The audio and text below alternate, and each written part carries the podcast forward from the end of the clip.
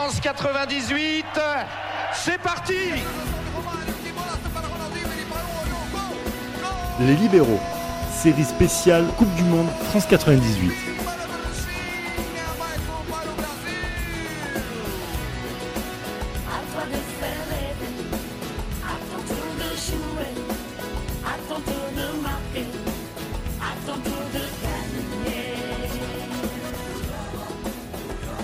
Elles étaient 32 sur la ligne de départ, elles ne sont plus que 16.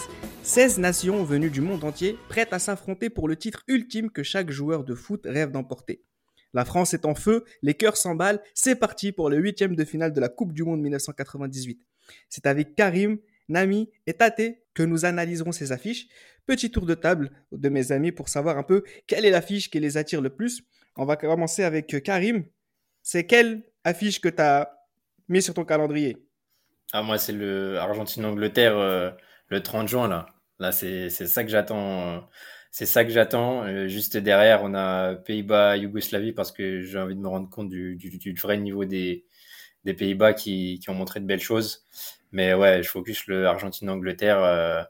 ça, ça sent bon, ça sent bon les coups, ça sent bon la, la grinta et, et une affiche qui, j'espère, sera, sera légendaire. Tate, toi, c'est l'équipe de France que tu attends impatiemment non, le Brésil. Le, Brésil, euh, avec, le, meilleur joueur du monde, avec euh, Rivaldo, l'un des meilleurs joueurs du monde. Le Brésil, euh, Ronaldo, c'était mon joueur préféré à l'époque. Et c'est trop. C'est l'attraction de ce mondial. C'est l'attraction de ce mondial, hein, Ronaldo, bien sûr. On, l'a déjà dit à plusieurs reprises et on continuera de le dire. On est devant nos télés pour regarder Ronaldo jouer au, football et on attend impatiemment son entrée dans ses phases à élimination directe. Nams, c'est les vacances, il fait chaud.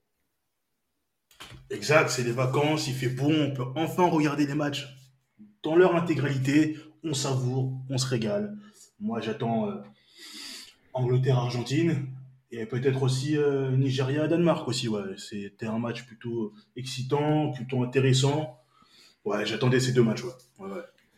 C'est tous ces matchs-là sur lesquels on, va revenir, bien sûr. Hein. On va commencer dans l'ordre chronologique des matchs qu'on vient de qu'on vient d'apprécier.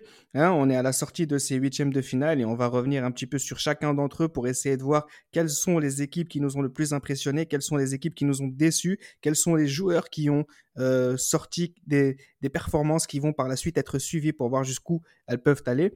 On va commencer par le premier match, celui de l'Italie, l'Italie contre la Norvège.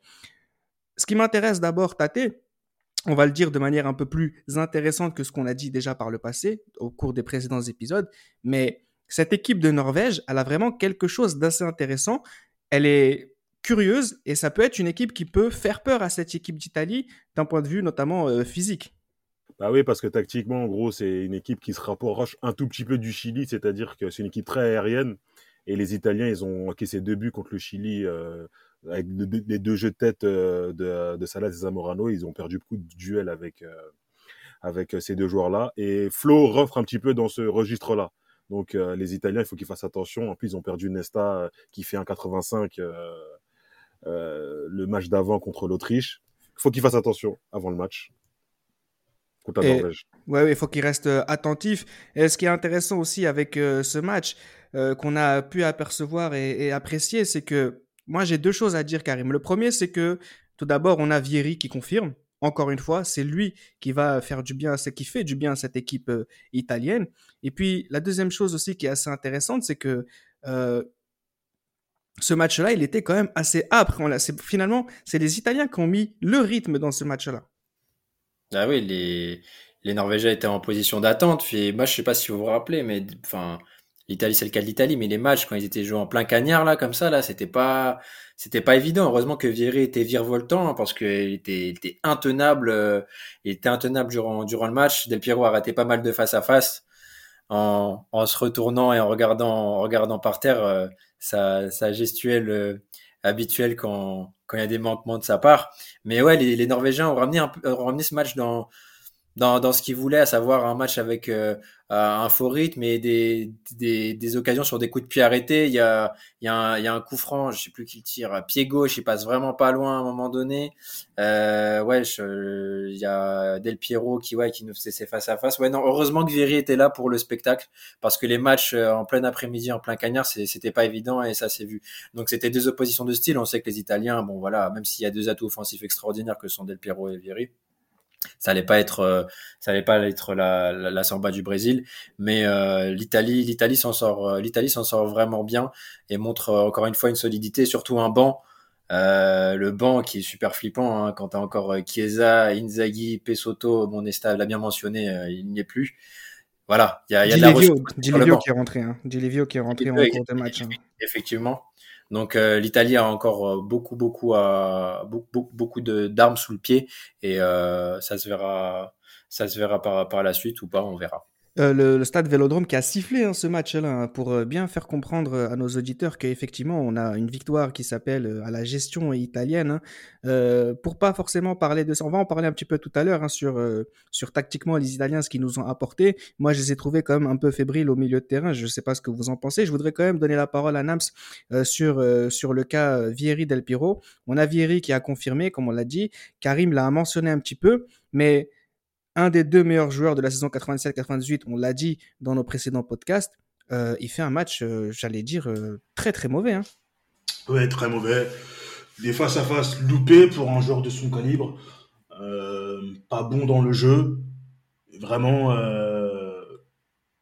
une Coupe du Monde décevante de sa part. certes, un peu blessé, mais on a droit d'attendre beaucoup mieux de la part d'Alessandro Del Piero, qui est vraiment l'un des tout meilleurs joueurs du monde, l'un des tout meilleurs joueurs du monde lors de cette saison, pour ne quasiment pas dire sur cette, avant la Coupe du Monde le meilleur, qu'il soit aussi décevant, c'est oh. dingue. Bah, il est très décevant.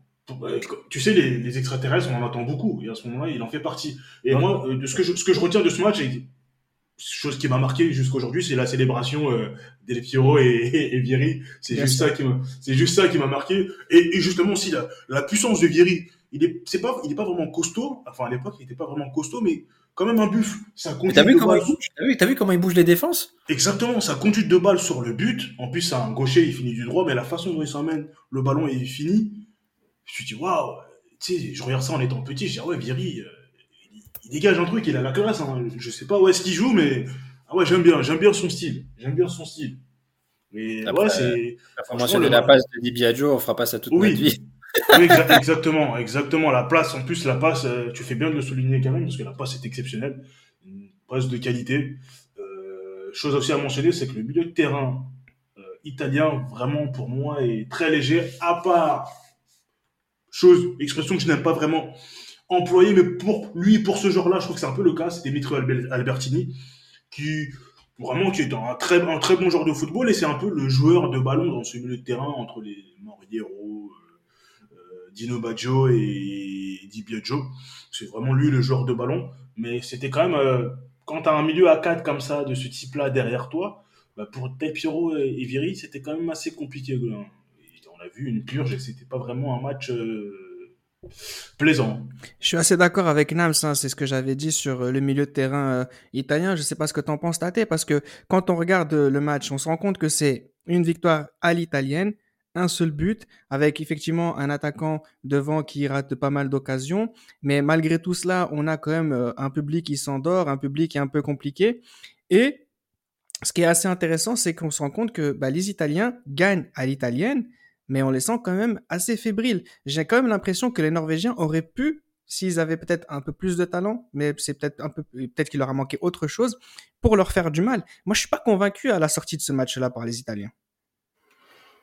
Oui, oui, par rapport à ce que vous dites tactiquement, en fait, c'est un faux 4-3-3 que Cesare Maldini a voulu mettre en place. Ça reste un petit peu expérimental, mais euh, puis Del Piero, euh, il était un peu sur le côté gauche, un peu dans l'axe. J'ai l'impression que c'est une équipe encore qui d'Italie qui se cherche encore un petit peu.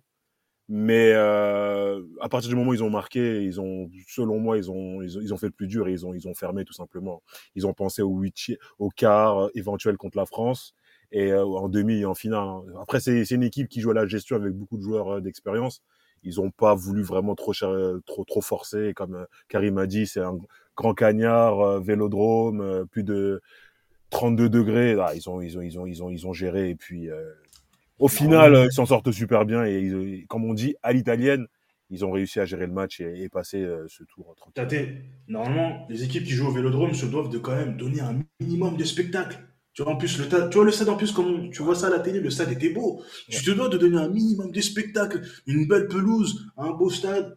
Tu dois quand même donner un minimum de qualité. Et là, ce qu'on a vu, c'était vraiment, vraiment, vraiment bah, le problème, ah, c'est que le, problème, c'est que les joueurs italiens qui devaient un petit peu bien jouer, ils sont pas en forme. Enfin, c'est Del Piero normalement qui devrait normalement impulser ce truc-là, mais malheureusement, il arrive au mondial blessé. Et, mmh. euh... et puis ton coach, c'est Remaldini. Faut pas s'attendre à ce que. Tu fais bien de souligner. C'est ce que, j'allais dire. Ouais, satisfait. Hein. Bah, oui. Satisfait de ce match. C'est assez dingue. S'il y a une personne qui est satisfaite de ce match, bien sûr, c'est Cesare Maldini. Euh, Roberto Baggio qui doit ronger son frein euh, sur le terrain, surtout quand il voit les performances euh, de Del Piero. Mais effectivement, l'Italie est en mission. se débarrasser, entre guillemets, d'une Norvège qui n'avait pas la possibilité fondamentalement de faire peur aux, Italiens. C'est absolument ce qui s'est passé. On a marqué le but qu'il nous fallait. Comme par hasard, c'est Vieri qui l'a marqué. C'est le joueur italien de cette Coupe du Monde jusqu'à présent, meilleur buteur du championnat espagnol. Il est vraiment très fort. Il, est, physiquement, il les bouscule tous. Euh, voilà, en fait, c'était comme si Madini lui avait dit, Tate, les Norvégiens, c'est bien, ils ont fait leur Coupe du Monde jusqu'à présent, ça fait plaisir. Nous, on attend, c'est la, c'est la finale, c'est notre mission on va pas se fatiguer, on va faire ça, les gens sont pas contents, je m'en fous, on y va. Et c'est ce qui s'est passé. Il y a, est satisfait de ce match-là. Ça, l'italienne, en fait. Évidemment, ils se sont pas beaucoup dépensés, ils ont marqué à la, 18, à la 18e minute, le plan était parfait. Je pense que dans leur tête, ils étaient euh, pour l'écart, euh, en demi, pour les choses sérieuses. Là, la Norvège, c'était juste une étape. Ils ont fait le, plus dur en marquant parce que c'est une équipe euh, très, très physique, la Norvège. Hein. Je pense même pas que les Italiens s'attendaient à marquer aussi vite dans le match. Et à partir de ce moment-là, bah, ça, ça, ça, ils sont rentrés en mode gestion et, et le plan a fonctionné comme sur des roulettes, vraiment. Dommage pour les Norvégiens, Karim, on n'a on a pas forcément de conclusion à faire de, de leur parcours.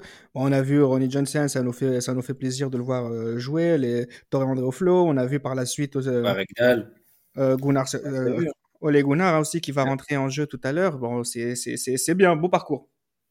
Ouais, bah, de toute façon, c'est une équipe qu'il fallait pas, qu'il fallait pas négliger. On l'a vu dès, dès les phases de poule. Hein. Il y a un moment donné, ça, si, si t'es là, euh, moi, je, le football scandinave, en fait, on sait pas qu'on le prend de haut, mais en fait, euh, on le, on le voit pas plus que ça. Et après, bah, forcément, quand tu vois Brésil, Maroc, Norvège, et que la Norvège sort, ok, il y a qu'un point d'avance, hein, il me semble bien qu'il y a qu'un point d'avance, mais ils sont là, donc euh, rendez-vous au huitième des finales c'est pas c'est pas du football spectacle, mais voilà, il y a les frères Flo, il y a Regdal. Voilà, ça, c'est une petite animation. Tu peux pas tu peux pas en espérer plus. Ils font ils ont leur 2-2 contre le Maroc, ça a sécurisé leur groupe. Non, c'est bien géré, c'est c'est bien géré, mais ça peut pas ça, peut pas aller plus loin. C'est trop trop trop limité à un moment donné. Franchement, le Maroc aurait pu se mériter d'être là. Puis on a vu le, penalty euh, dans les dernières minutes contre le Brésil, bien généreux aussi. Hein. Mais bon. Ouais, c'est comme ça, c'est ce qui s'est passé. Malheureusement, ça n'a pas pu le faire pour la Norvège. Euh, c'est contrat rempli, je pense, hein, pour euh, l'équipe norvégienne. Côté italien, contrat rempli aussi. Euh, on va passer au prochain tour hein, avec euh, la sécurité. Tous nos joueurs sont en confiance, à part peut-être euh, Del Piro. Mais sinon, voilà, on y arrive, on va continuer et puis on va voir ce qui va se passer pour le quart de finale pour eux. En tout cas, on n'a pas vu une équipe d'Italie impériale, mais en tout cas, dans ses qualités, ça a suffi pour passer et ils sont satisfaits et pas fatigués. Donc, ça continue. La compétition pour eux va réellement commencer à partir du prochain tour. Ça se voit dans ce qu'ils dégagent. Ça va être le cas, je pense aussi euh, du Brésil. Euh, c'est le match qu'on attend tous, c'est le match qu'attendait Tate.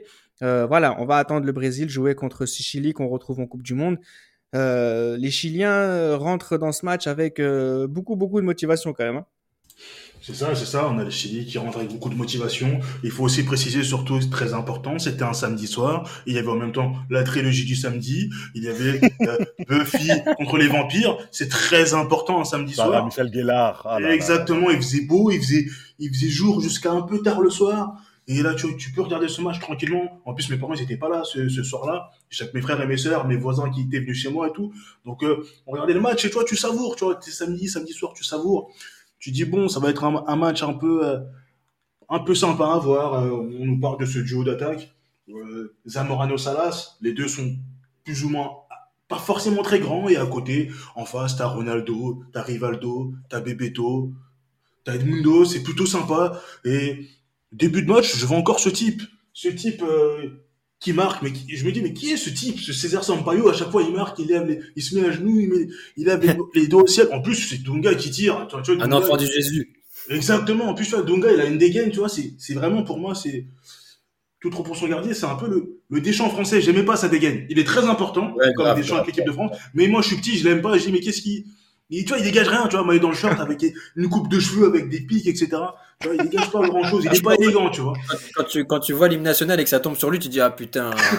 Voilà, exactement, tu vois. En plus, c'est lui qui tape le, c'est lui qui tape le coup franc excentré, et il le tape très bien en plus, tu vois. Et je dis, ouais, je- ouais, il sait faire ça, le type. Et il met ça sur la tête de César Pompeo, et tu te dis, waouh. Ah là, ça commence bien. Ça commence très bien. Euh, On va continuer, hein, on va continuer là. Je te sens chaud, euh, Nams, t'inquiète, on va, on va rester, on va rester sur ce match-là. Euh, ce qui m'intéressait effectivement, c'est de voir un Chili quand même extrêmement motivé, qui est tout de suite calmé par ce but de César Sampaio. On se rend compte, Tate, qu'il n'y a pas que Ronaldo qui marque dans cette équipe. Exactement, ça peut venir de tous les côtés. Et en plus, si sur les coups de pied arrêtés, ils sont, euh, ils sont efficaces, c'est que cette équipe, elle est complètement inarrêtable. C'est l'équipe de ce mondial, c'est l'ultra favori. Ils ont le meilleur joueur du monde, je le répète, parce que vous les Juventini, vous aimez bien dire Del Piero, machin. Non, le meilleur joueur du monde, c'est Ronaldo et Olama. Et en fait, cette équipe, c'est une attraction, cette équipe. Et à chaque action, à chaque fois qu'il touche la balle, on a cette impression de superpuissance et Ronaldo qui, qui marque un, un doublé et avec Susanna quand, quand il marque Susanna dans les tribunes Ouais, ouais, Ah, gros sur elle là. Mhm. ah là là là là c'est c'est fantastique c'est c'est l'équipe de c'est l'attraction de cette coupe du monde de ce mois de juin juillet clairement Ouais, Ronaldo. peut les arrêter Ça se voit, tu préférais Angel à Spike, donc c'est pour ça que tu te dis Ronaldo, il est devant Del Piro. Voilà, ça c'est des gens qui regardent Buffy, mais pas pour l'histoire, si tu vois ce que Bah, je veux bah dire. non mais pour autre chose sait très bien pourquoi pour, pour Willow. non, mais ce qui, moi, ce qui m'intéresse aussi dans, dans ce match-là, c'est que, euh, tu vois, quand nous, on est petits, on voit le score 3-0 à la mi-temps. Tu te dis, waouh. Euh, Enfin, on a, on a Salah, Salah, Salah, Zamorano qui sont vraiment très remuants, mais ça suffit pas. Et en fait, ce qui est intéressant sur, euh, cette, sur ces 3-0, je sais pas ce que tu en penses, Karim, quel enseignement on en tire, mais ces trois buts sur coup de pied arrêté, en fait, c'est soit on se dit, les Chiliens, les Brésiliens euh, ne sont pas vraiment flamboyants, mais, c'est dommage. Ou soit on se dit, en plus d'être extrêmement flamboyants, quand ils ne le sont pas, sur coup de pied arrêté, ils sont dangereux aussi. Donc à ce stade de la compétition, à la fin de la première mi-temps, on les a vus un peu fébriles sur quelques actions chiliennes qui n'ont pas été euh, pas été transformées. Mais c'est là tu te dis euh, ah ouais 3-0 à la mi-temps, ils sont vraiment pas là pour Dahak. Mais non, mais ça prouve que même, même sur, des, sur toutes les phases, en fait, tu, tu peux te prendre un but. Parce que nous, ce qu'on attendait, en fait, c'est le ballon dans les pieds de, de R9, de Rivaldo. Ah, Et On attendait que ça, en fait. C'était que c'était ça qui nous faisait vibrer. Même au Parc Ah, des. Princes, tu sentais l'atmosphère. Tu t'attendais les, t'attendais les, juste le, le replay de d'action ou de contrôle de balle ou de crochet de, de ces mecs-là. Mais en plus, s'ils arrivent à être euh, super euh, efficaces sur euh, coup de pied arrêté, bon là c'est Sampaio, hein, le mec, je crois il a, il a, il a mis trois buts pendant, c'est son, c'est son troisième là. Il a marqué en poule, il me semble, non? Ouais contre le premier match contre euh, exactement, contre l'Écosse. ah, voilà, donc eh, on a Sampaio qui, qui met trois buts, euh, donc vraiment, faut aller à la messe, les gars. Et euh, le truc, c'est quoi? C'est qu'il faut, euh, faut se dire que ce Brésil-là, avec ou, à- euh, ou à la oui, au choix, tout, tout est possible. tout est ouvert. Et, euh, on parlait, aussi de, Dunga en termes de, d'apparence euh, par, rap- par rapport aux autres et de, ce- qu'il dégageait euh, footballistiquement, euh, tu vois qu'il tient, il tient, il tient son milieu et que c'est extrêmement solide.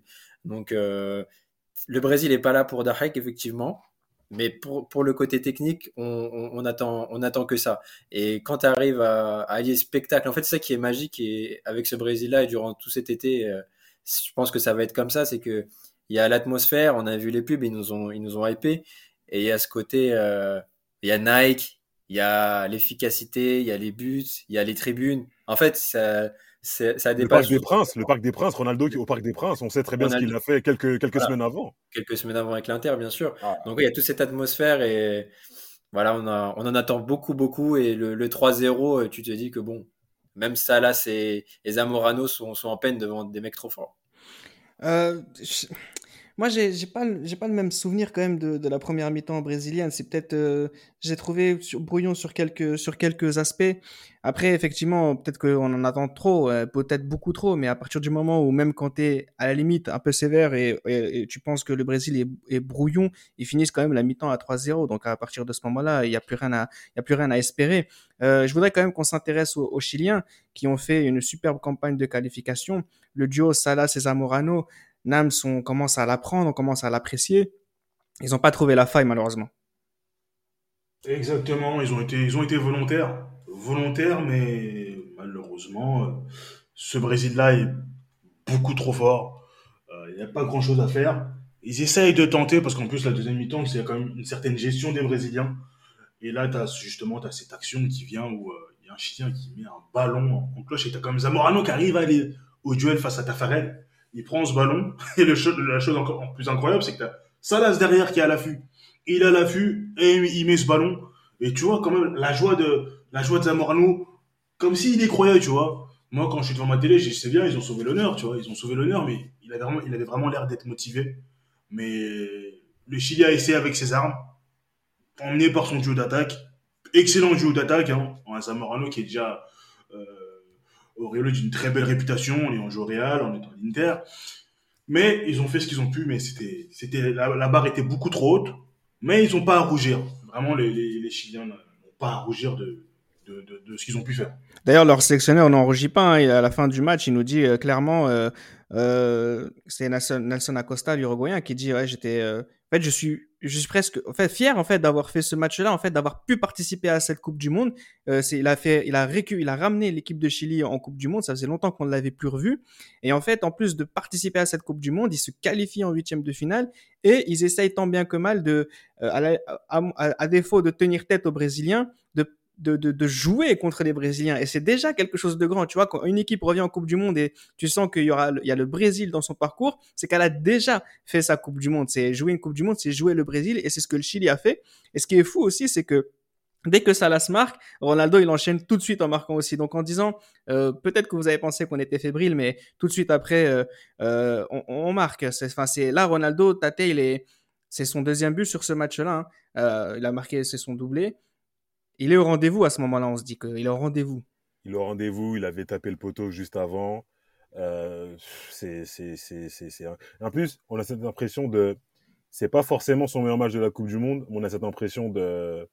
de... Enfin, c'est pas son meilleur match. euh, et Pour moi, son meilleur match, c'était contre euh, le Maroc. hein. Et en fait, on a cette impression de. Il en a encore sous le pied. Mais c'est à l'image du. Brésil. Ils en ont encore sous le pied. Et c'est ça, c'est, c'est incroyable. C'est. Mais qui, qui peut stopper cette équipe? Qui? Qui? Je je vois pas. Vraiment, c'est euh, les Chili, les Chiliens sont bien arrivés, euh, l'hymne national et tout, ils étaient ultra motivés, mais non, ça suffit pas. Je, j'ai pas de mots pour cette équipe. C'est vraiment l'épouvantail de cette compétition. C'est l'équipe qui attend impatiemment euh, de jouer le Brésil dans sa Coupe du Monde. En tout cas, si toutefois elle arrive à la rencontrer sur son chemin, c'est notre équipe de France, bien sûr, notre équipe de France qui va jouer contre le Paraguay, qui a joué le Paraguay. Euh, première question qu'on doit se poser, Karim, c'est comment jouer sans Zidane? Wow.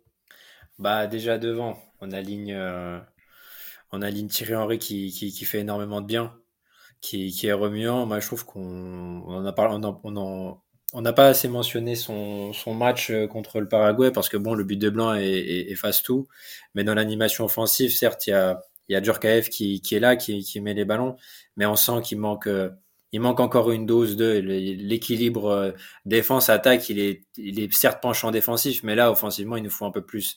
Il nous en faut un peu plus. Et c'est là où, où Zidane, je pense, à sa, à sa patte et, et peut, peut combiner, peut combiner avec, euh, avec Djorkaeff, peut envoyer, peut envoyer des caviars, mais là, là, c'est, là, c'est trop limité. On a dû aller jusqu'au prolong euh, face aux Paraguayens qui, certes, ont pas, euh, voilà, en face, ils ont pas produit le football de, leur vie. Hein, ils étaient pas là pour ça, les mecs. Mais il y a un moment donné, enfin, heureusement, heureusement qu'il va pouvoir revenir euh, contre, contre l'Italie. Mais là, on est sur, on est sur une créati- créativité offensive assez, assez limitée. Hein. C'est, c'est pas, c'est pas le Brésil. Voilà, c'est des comparaisons. La France qui, on va dire, euh, domine le match sur un aspect technique, tactique, mais qui, euh, sur, sur un point de vue, euh, d'un point de vue physique, c'est très compliqué pour eux, Nams. On sent que euh, l'intensité physique des Paraguayens, elle est présente dès la première mi-temps. leurs contre-attaques sur la seconde mi-temps sont extrêmement dangereux. Il y a une véritable muraille. Là, avant de rentrer en prolongation, à ce moment-là, on se dit, mais comment, comment, comment, comment on va réussir à les éliminer? Enfin, comment, non, même pas. Comment on va réussir à marquer un but? Exactement, exactement. Moi, je regarde ce match, je suis très curieux. Je me dis, mais qu'est-ce qui se passe? En plus, on voit, on voit Zidane sur le banc de touche, un peu, un peu stressé quand même. Pas forcément stressé, mais. Frustré, voilà, elle gratte. Voilà, frustré. Voilà, frustré de ne pas pouvoir jouer ce match-là. Euh, comme disait Karim, Henri a, a fait ce qu'il pouvait avec ses armes. Il a été très remuant. Un 0-0 assez long à voir, assez pénible à voir. Et moi, j'ai un moment aussi marquant de ce match. Mon père, il m'avait passé un petit livre c'est l'éditeur J.M. Bruno, les, les, Coupes du Monde. L'histoire des Coupes du Monde 1935 à 1994. Et à, la fin, tu pouvais remplir les scores, les matchs. Donc moi, j'attendais seulement de pouvoir remplir aussi ce match que j'étais en train de regarder. Et je voyais justement, plus le match, euh, plus on avançait dans le match, et plus j'entendais l'inquiétude des commentateurs, que ce soit Thierry Roland et Jean-Michel Larquet. Il ne faut pas aller il ne faut surtout pas aller au tir au but. Je, euh, José, José Luis Chilavert dans les buts en face, ça peut être très compliqué si on va au tir au but. Et ça y va, ça y va, on est en mode but en or.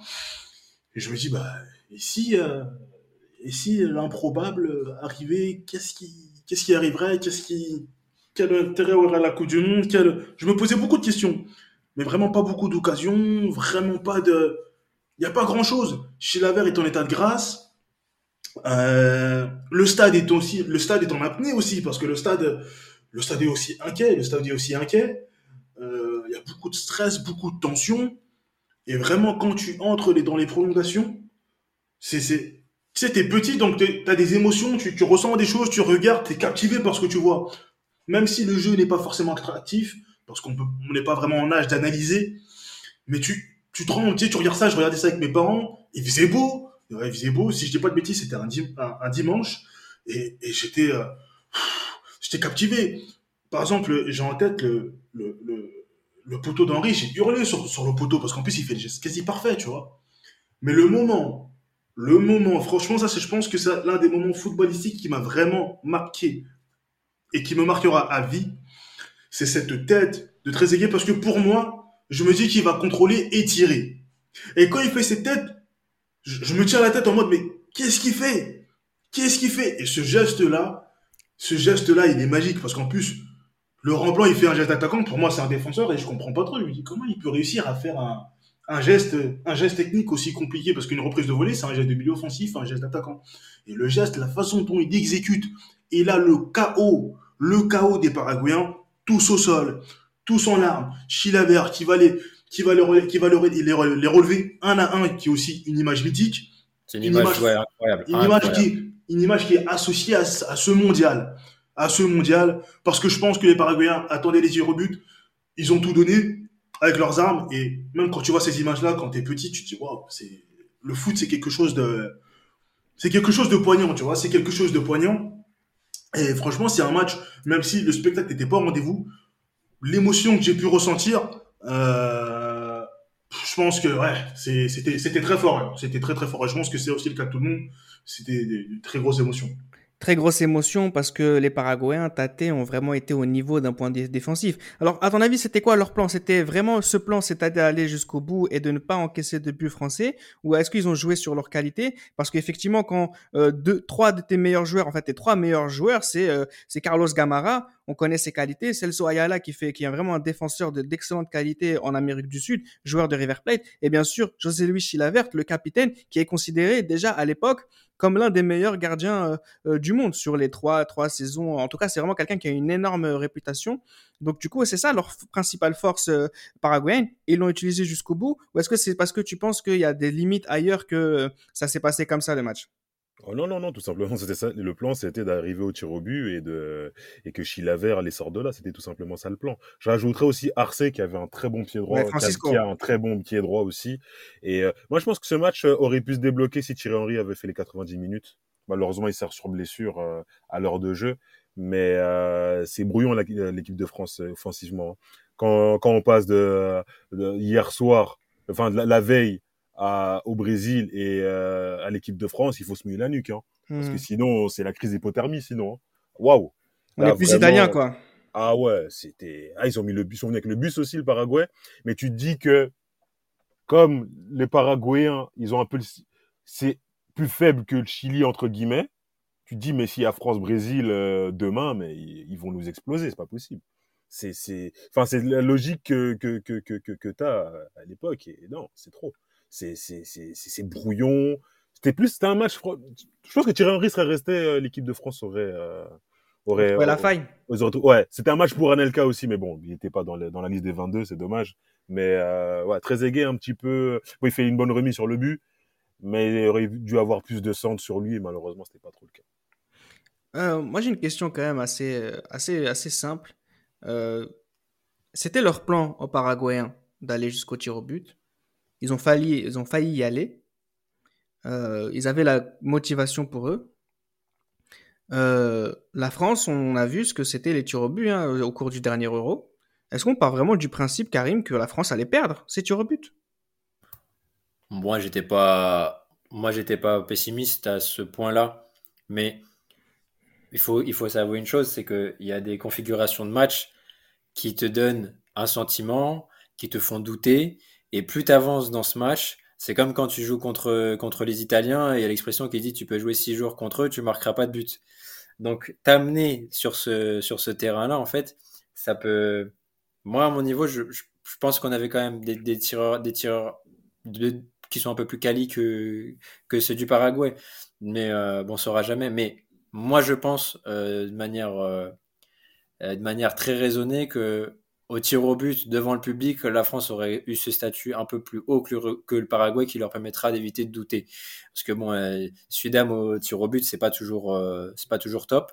Mais euh, non, moi je pense que c'est surtout la physionomie d'image qui nous a donné cet aspect-là. Et même le, le côté chez t'as l'impression que plus les minutes est passées, plus il grandissait dans la cage.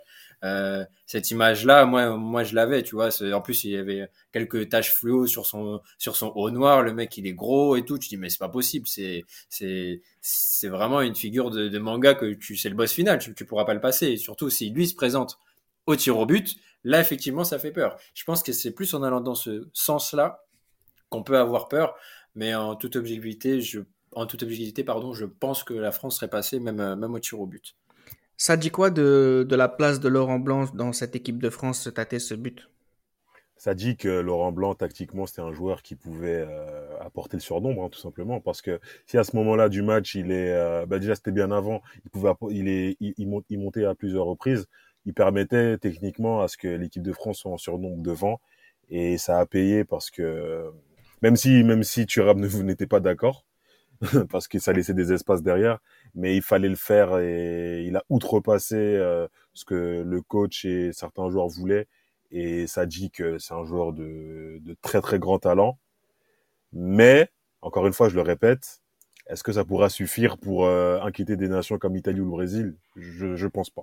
Bah forcément, à partir du moment où... Euh, parce que la différence entre l'Italie et la France, c'est que on va dire que globalement, d'un point de vue niveau, Paraguay, Norvège, bon, dans les deux cas, on connaît pas trop. Ah, c'est plus a faible.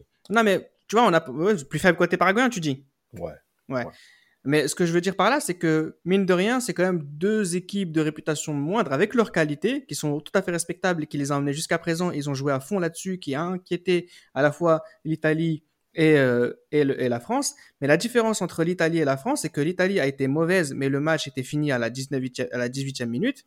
Nous, Français, on, s'est sauvé grâce à un but en or. Donc c'est ça en fait que c'est ça en fait qu'il faut réussir à se dire dans ce que tu viens de dire, euh, Tate, c'est que ce que ça renvoie comme image. On a détesté l'Italie, on les a sifflés, mais ils ont arrêté de courir à la 20e et ils ont contrôlé. Nous, on est parti chercher émotionnellement ce match jusqu'à la dernière minute en le, en inscrivant ce but en or, le but en or qu'on découvre aussi, hein, qu'on apprend à, apprécier. Je sais pas ce que tu en penses, Nams, par rapport à, ce but en or. Bien sûr, on a fêté ce, but, mais euh, est-ce que émotionnellement, on n'a pas aussi euh, tout essoré? euh, Nams ou moi Non, j'ai dit Nams. Non, c'est vrai, non, c'est franchement, c'est quand tu mets ce but-là, c'est émotionnellement, c'est vrai que c'est assez fort, mais on n'a pas forcément le recul nécessaire. C'est quand même assez inquiétant. Euh, d'avoir autant de difficultés pour passer le Paraguay. Et on, pour moi, on sauve quand même Zidane, on, on lui enlève une épine du pied parce que euh, si on se fait sortir sans lui, il aurait été jugé comme coupable parce qu'une expulsion assez scandaleuse. Zidane algérien. voilà, c'est ça. Et pour moi, ça, c'est aussi une partie de son destin. Donc, Laurent Blanc, très aigué, sont aussi liés à son, sont aussi liés à son, sont beaucoup liés à son destin. Et euh, ouais, non, c'est, tu te demandes qu'est-ce que ça va être pour la suite? Parce que tu es en quart de finale, c'est ton mondial, c'est bien. Mais qu'est-ce qui va se passer par la suite? Parce que dans, dans, les 90 minutes, tu n'as pas marqué.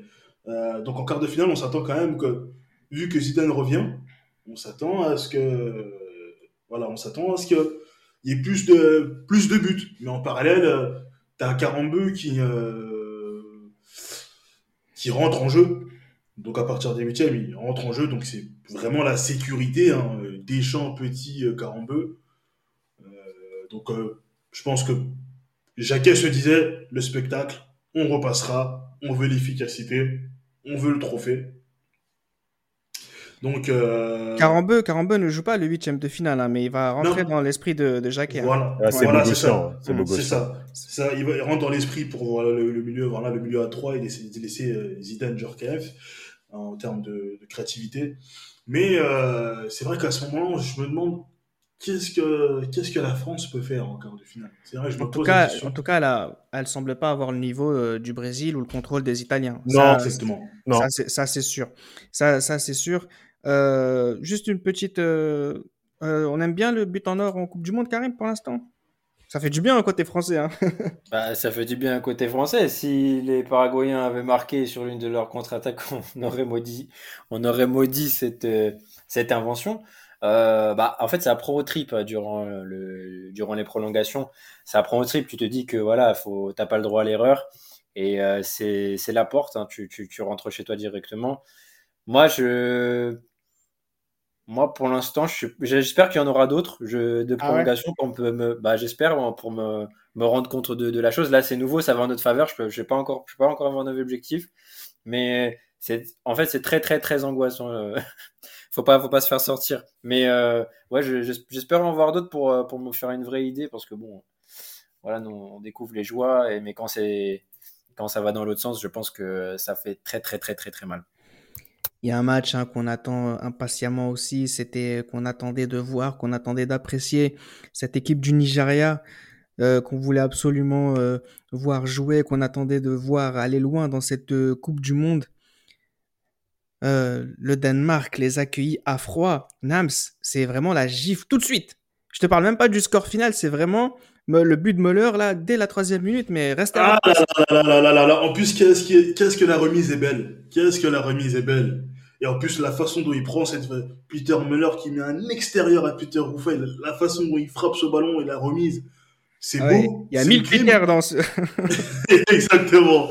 Et en plus, c'est aussi un dimanche, dimanche soir. Tu te dis, ah ouais, ah, ça va être plaisant, le match va être terrible. Et tu vois ça, tu te dis, ah, ah non, c'est pas, c'était pas ce qui était prévu. Je dis là, c'était pas du tout ce qui était prévu. Encore une fois, la différence entre les matchs euh, d'après-midi et ceux du soir. Hein. C'est ça, c'est ça. Et tu dis, c'était pas, c'était pas prévu parce que en plus, le but est vraiment beau. Et tu te dis, ah ouais, mais les Danois. Tu sais, tu, tu dis, ok, ils ont terminé derrière la France. Parce que voilà, à côté, derrière l'Afrique du Sud et l'Arabie Saoudite, il y a des bons joueurs. Ok. Mais je, je, me, je, je me dis pas ça. Mais déjà, quand ça commence comme ça, c'est. Le début de match est dur. Et quand tu prends un but comme ça dans un match tout près aussi vite, ah, ça, ça, peut être dur parce que ça peut mettre autant le Nigeria peut avoir un peut se, se rebiffer à l'orgueil, mais ça peut aussi mettre en confiance les Danois qui ont des joueurs de, talent, que moi les noms, les l'Odrup, juste les noms qu'on connaissait. Moi j'avais un jeu de foot, un petit jeu de foot comme ça, je voyais ce, genre ces, noms-là, je voyais que c'est en plus dans des cracks, mais je me disais ah c'est il y a des il y a des jolis il y a des jolis noms, il y a Schmeichel qu'on connaît de vue aussi. Et tu te dis, ah, c'est, ça, ça va être compliqué. 1-0 en début de match comme ça. Ah là là, je pense que t'es, t'es, t'es dans le stade, t'es devant ta télé, t'es, tu, tu soupires quand même. Hein, t'es, t'as, t'as un peu mal. Un peu mal. On a mal tâté, hein. On a, on a, on a très très mal. On tombe de 46 étages. Mais tout de suite, en fait, c'est ça ah, qui est fou. Tout de suite, tout de suite. C'est-à-dire que là, on est en famille, euh, chez, chez, chez la petite sœur de ma mère. On a les tontons, les tatas, la bouffe, tout est là. On se dit le Nigeria, quart de finale, Nigeria-Brésil, Nike. Et au final, des, des, des... Pff, non, c'est c'est terrible. C'est terrible. C'était le, film éro- C'était le film érotique du dimanche soir avant l'heure. Exact. Exactement. Oh. Non, mais c'est, non, mais, non, mais la troisième minute. quoi. M6 Non, mais c'est, non, mais la troisième minute, c'est-à-dire que Ouais, même pas le temps de. Non, c'est trop, c'est trop, c'est trop. Après, il faut, après, il faut savoir que il y avait un contexte particulier autour de cette équipe euh, du Nigeria. Oui, raconte, raconte. L'érotisme Le- encore. Ah Ouais, oui. mais, oui, mais pourquoi? Pourquoi? Parce qu'il y a le président qui est décédé quelques début début juin. Donc euh, il y a eu, vous connaissez les deuils en Afrique, comment ça se passe?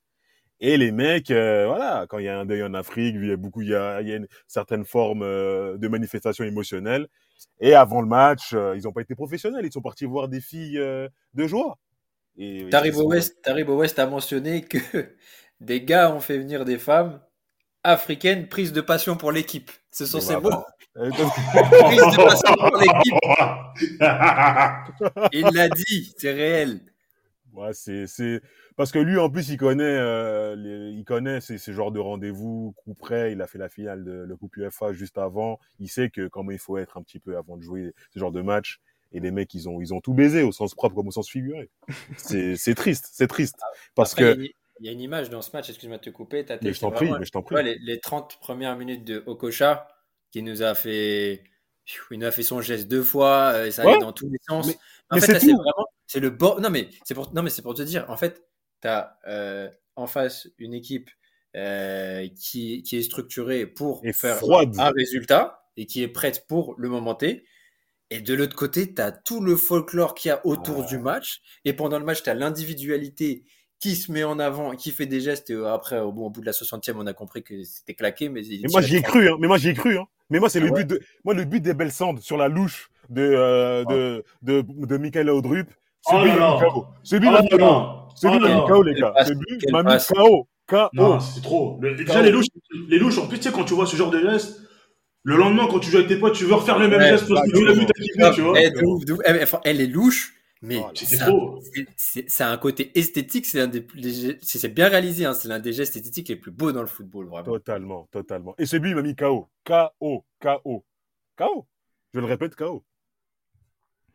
Ikpeba, Kanu, Okocha, Lawal, Finidi George, Odyssey, Babayaro, Taribo West. C'est quoi Caca dans la culotte. Caca dans la culotte. Mais c'est quoi C'est c'est- c'est- c'est mental. Parce que l'équipe l'équipe du Danemark, elle est bien. L'équipe du Danemark, c'est une belle équipe. Il y a, il y a des grands joueurs. Il y a Schmeichel, il y a les frères Laudrup. Il y a, il y a quand même Michael Laudrup, quand même, les gars. C'est quand même du très, très, Ouais, il y très, a très lourd. Hein. ensuite. Il y a Elveg qui, qui commence à. Martin Jorgensen aussi, qu'on commence à découvrir, qui montre des belles qualités, etc. Mais là, c'est le caca culotte, justement. C'est à un moment donné, c'est quoi? C'est encore ce, ce complexe, Tate Non, ils ont pas été, ils ont pas. À un moment, quand on arrive à un certain niveau, il faut, il faut, il faut avoir la mentalité et la préparation qui va avec. Et malheureusement, ce que a raconté euh, Karim par rapport à, par rapport aux filles de joie, bah, on peut pas arriver à ce. Ça, ça montre une certaine forme de laxisme inhérent à, la compétition, bien qu'ils ont perdu euh, le président euh, Bacha, Abacha avant, avant la compétition. Mais tu peux pas aller voir des filles de joie, tu peux pas faire venir des filles de joie avant un tel match, tu peux pas. Surtout qu'en face, il y a quand même le, Michael Laudrup qui est quand même à son poste, selon moi, un l'un des meilleurs joueurs all-time. Schumacher, Brian Laudrup. euh, euh, non, non, non. Des mecs, des Non. mecs qui dorment à 20h, frère. Exactement. Qui dorment à 20h, euh, massés, Et qui boivent de l'eau. ils Qui boivent de l'eau. Et pas du jus de gingembre. Exactement. Mélatonine avant de dormir. Mélatonine avant de dormir pour ceux qui n'arrivent pas à dormir. Non, Exactement. non. C'est triste. C'est triste. C'est. C'est une. Non, bref. Je... mais, mais par contre, voilà, quand même, ce qu'il faut quand même dire, c'est que ce sont, Nams, les Danois, hein, qui ont joué le football offensif presque total que nous attendions des Nigérians. Exactement, en témoigne, en témoigne, comme l'a dit Tate, le, but des le, le, le, but euh, des Bessans sur euh, non, c'est Elvec sur la louche. Euh, non, j'ai Ah, c'est Sand, c'est Sand, oui, c'est Ebessand, le but sur la louche. Bah, c'est Il c'est rentre, le il jeu- marque. Il rentre, il c'est- marque. c'est- Il c'est rentre, ce qu'on aurait voulu voir. C'est ce qu'on aurait voulu voir justement de la part des Nigérians.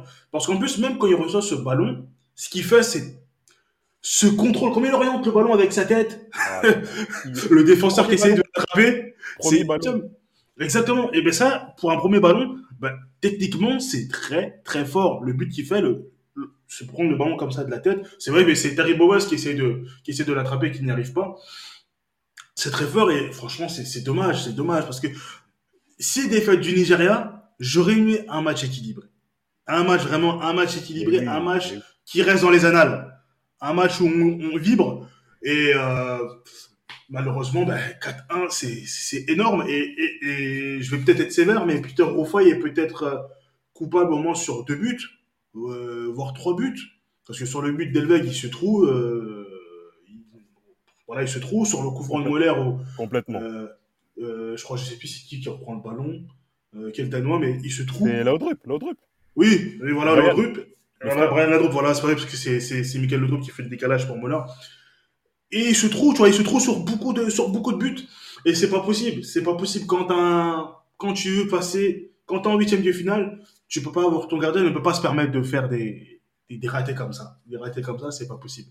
C'est vraiment il y a eu, il y a eu 4-0 hein, après le but d'Elveg avant que mm. Babangida euh, mette euh, le, sauve l'honneur euh, joli but. vers la fin oui joli but mais qui vient beaucoup trop tard et qui laisse beaucoup de regrets sur ce qui aurait pu se passer pour cette équipe nigériane. Tant pis hein, la plus belle génération africaine de, de qu'on ait vue hein, en tout, cas oui. il y a aucun espoir hein, pour finalement il y a aucun espoir pour les équipes africaines. C'est comme ça qu'on le voit. Comment le comment le Maroc a terminé sa compétition avec un avec avec avec du regret le Nigeria, c'est même pas un regret parce que à la limite avec le Maroc, on peut parler, voilà, tout ce que vous voulez, arbitrage, etc. Là, c'est là, quelle excuse on va sortir?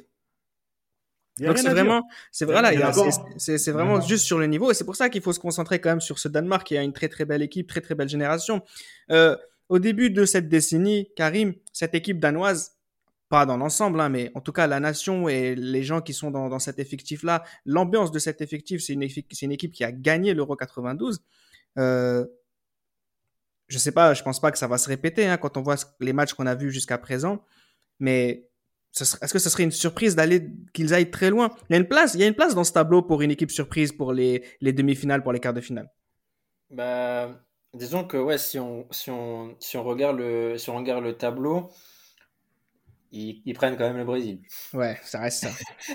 non, mais, ah, mais ils viennent de mettre 4 buts au Brésil africain. Que l'équipe du Brésil, l'équipe de Nigeria qui a fait du mal à l'équipe du Brésil générationnellement, c'est pas pareil, j'exagère, vous comprenez ce que je veux dire C'est que. Non, je comprends ce que tu veux dire. On va pas, on va pas partir sur une débâcle. Je vois pas le Danemark se prendre une débâcle contre contre le Brésil, euh, mais toutefois de ce que se dégage. En fait, c'est une équipe très cohérente. En, je pense que si elle ne prend pas le Brésil, elle peut faire chier tous les autres quarts de finalistes. Honnêtement. Euh, il y a vraiment il y a vraiment moyen qu'elle fasse chez, chez les autres parce qu'on on va retrouver euh, on en a mentionné l'Italie on a mentionné la France après on va mentionner les autres mais non. Il y a que le Brésil qui peut je pense leur mettre une classe au-dessus. Après en termes de d'appréhension de match et de et de tactique si défensivement ils les prennent ils les prennent bien et que devant les euh, les frères et, et les autres qui les entourent offensivement peuvent, surtout qu'ils peuvent être dangereux sur coup de pied euh, également les, les, Danois. Non, ils ont beaucoup de créativité devant. Faudra bien prendre des Brésiliens, mais euh, je vois pas la débâcle. Mais la surprise, moi je pense qu'on en est, on en est loin. Le, il y a le spec de 92, oui, qui, qui est pas très loin. Hein. On est quelques années auparavant, mais je pense que, je pense que réitérer, réitérer l'exploit, pardon, c'est, ça me semble compromis dès le prochain tour. Le Brésil est, a beaucoup plus d'assurance. On va s'intéresser juste euh, sur un dernier point, à moins que vous en ayez d'autres, mais je voudrais quand même tâter, nous parle de, de Michael Laudrup. Euh, on l'avait pas vu à l'Euro 92. Euh, c'est son barreau d'honneur, son dernière compétition. Euh, on sent qu'il a envie. Hein. On sent qu'il a envie. Techniquement, ça reste encore un joueur de très très haut niveau. Et je le répète, c'est l'un des joueurs à son poste dans l'histoire du football all-time. Je suis prêt à débattre là-dessus. Et euh, non, ce qu'il qui fait sur le troisième but, ça montre que techniquement, c'est encore du très, du, du, très, très, très haut niveau. Et puis sur le match, par rapport à Okocha, il n'y a pas photo sur le match. Il n'y a pas photo. Comme dit Karim, Okocha, c'est bien pour, euh, c'est bien pour euh, le, show et le spectacle. Mais, pour la cour d'école. Pour la cour d'école. Qu'on a, on a tous essayé son, son dribble. Mais là, Audrup, c'est froid, c'est clinique, c'est c'est impressionnant. Impressionnant. À 34 ans, faire ça, c'est impressionnant. Ouais, ça se perd pas. Et puis, il a, a une motivation de faire les choses bien avec son frère et pour cette équipe danoise qui a, le, droit de, rêver. Et on va voir si elle pourra mettre en, difficulté cette équipe du Brésil qui a quand même galéré sur les qualités offensives du Chili. Donc, peut-être que ça peut faire quelque chose d'intéressant. On restera attentif à ce niveau-là. On va passer au cinquième quart de finale. Que ça passe vite hein, déjà. On va pas parler de Allemagne-Mexique. Euh, première mi-temps euh, compliquée, euh, ça On sent que les Allemands tirent un peu sur la corde. Le Mexique, c'est une très belle, c'est une équipe séduisante. Je trouve que c'est le mot euh, de cette équipe du Mexique. On sent que ça peut, ça peut, ça peut vraiment, l'Allemagne peut se faire surprendre. Exactement, exactement. En plus, je parle de séduisant. Moi, je pense tout de suite à ce genre mexicain que je ne connaissais pas, mais j'aimais son style, sa dégaine. Luis Hernandez. Oui, ses cheveux longs oh avec oui, son oh serre-tête. oui, oh oui, je connais pas, je connaissais pas du tout, mais plus encore que que Blanco et son, son geste là, son fameux geste. Mais lui, il est, lui, Hernandez, ça dégaine, ça dégaine euh, presque d'un caille, mais ah, moi je kiffais de fou, tu vois. Moi je voulais kiffer. Je dis, ah, moi aussi je veux être blond, moi aussi je veux avoir les cheveux comme lui, tu vois. Et et t'as ce Georges Campos aussi, ça dégaine. C'est c'est son short, son son maillot fluorescent que tu peux voir à des kilomètres, tu vois. Si tu fais un braquage avec lui, vous faites, vous faites cramer direct. Bien sûr, Non, sa petite taille. Vous vous faites griller. En plus, il est très petit pour un gardien, tu vois. C'est Exactement, c'est vraiment l'équipe sexy. Hein. de Ouais. ouf. Le et maillot ça joue plutôt bien. C'est ça, ça joue plutôt bien. Ça met l'Allemagne en difficulté. Euh, Copio, au début, il a un peu du mal. Euh, les, les Allemands sont, les Allemands sont perdus. Les Allemands sont perdus. Alors, les Allemands répondent un peu, mais globalement, le match, est- globalement, le match est mexicain. Le match est mexicain et, et en plus, là, voir l'Allemagne comme ça, c'est, terrible. Parce qu'en plus, pour moi, le but que met euh, Hernandez, la façon, le calme qu'il a quand il, a la prise de balle, le crochet et il croise sa frappe, moi je connais, je le connais vraiment pas, mais je me dis, mais c'est qui ce type? Tu, sais, tu découvres des joueurs en plus, tu vois, c'est la Coupe du Monde, vraiment première Coupe du Monde en étant conscient. Je, à ce à cet âge-là, je sais même pas euh, où est le Mexique. Et moi, ce qui m'a pas choqué, moi, c'est la passivité de la défense, justement, la manière Et c'est des petits. Et C'est fou. C'est des Ouais, petits. C'est fou. Non, mais Le- c'est grave. Hein. c'est, Et Vorn, Selmer, Babel, Mataus, là, comment ils, sont sur l'action. Exactement. Il y en a pas un pour lui arracher la tête, mais je comprends c'est- En Et fait, le rythme, le le, le il est pas violent, hein, même au, ra- enfin, tu le vois quand c'est rapide, tu le vois quand c'est C'est pas. ça. C'est Le ça. rythme, c'est il ça. est pas violent et la manière dont il passe. Ouais, C'est de la dis, folie. euh, En plus, tu as vraiment le contraste, l'équipe mexicaine, euh, ça part dans tous les sens. euh, Là, là, là, t'as as, as Blanco, il a fait son coup du crapaud, là, encore une fois, pendant le match. Et t'as Ouais. as les vieux briscards en face. euh, Enfin, c'est une équipe d'Allemagne vieillissante. Enfin, encore en- une fois un match de l'après-midi, même si le, le Mexique a beaucoup, euh, a, a pas beaucoup cadré en, termes en termes d'occasion. On a aussi euh, Birov qui met ses têtes à côté avant de conclure euh, à la fin. Mais on a vraiment le contraste de l'équipe euh, pleine de punch, sexy, tout ça, avec les vieux briscards euh, allemands qui sont, voilà. hein. de toute façon, on a vu, on a vu les buts, hein, Klinsmann et Birov. euh, Non, mais ont- avant que ces buts n'arrivent, euh, avant que ces buts n'arrivent, qui mettent du temps à venir, et encore, le premier but de Klinsmann, euh, c'est les Mexicains, c'est qui ont merdé, hein, selon moi. Et Ouais. c'est c'est ce qui est assez fou aussi, c'est que jusqu'à ce but euh, du renard Klinsmann, qui est assez incroyable, encore une fois les vieux briscards qui sont encore là, c'est que franchement, est-ce qu'on se dit pas que pendant, très longtemps, on se dit pas est-ce que voilà l'Allemagne va sortir, c'est fini, c'est c'est faudra, passer à autre chose. Ce sera eux qui vont nous décevoir en fait. Tate. Bah, on a ce sentiment-là hein, jusqu'à la, fin du match et, l'erreur mise de la, de la défense mexicaine. Parce que l'Allemagne, c'est vieux, ça, waouh, ça a du mal à enchaîner. Euh, là, on sent que, ah ouais, c'est horrible. On sent qu'il y a quand même Klinsmann entre 96 et euh, 98. On a l'impression qu'il y a 5 ans qu'ils se sont passés. euh, en termes de vivacité, même s'il met encore des buts sexy, hein, son but contre euh, contre contre, l'Allemagne, contre les USA lors du premier match au Parc des Princes, il est magnifique, mais ils ont du mal à enchaîner, ils ont du mal. c'est une vieille équipe vraiment, au sens propre. hein. C'est vraiment une vieille équipe et, là c'était à cette équipe Peps, le Mexique, que les Pays-Bas n'ont pas réussi à, battre.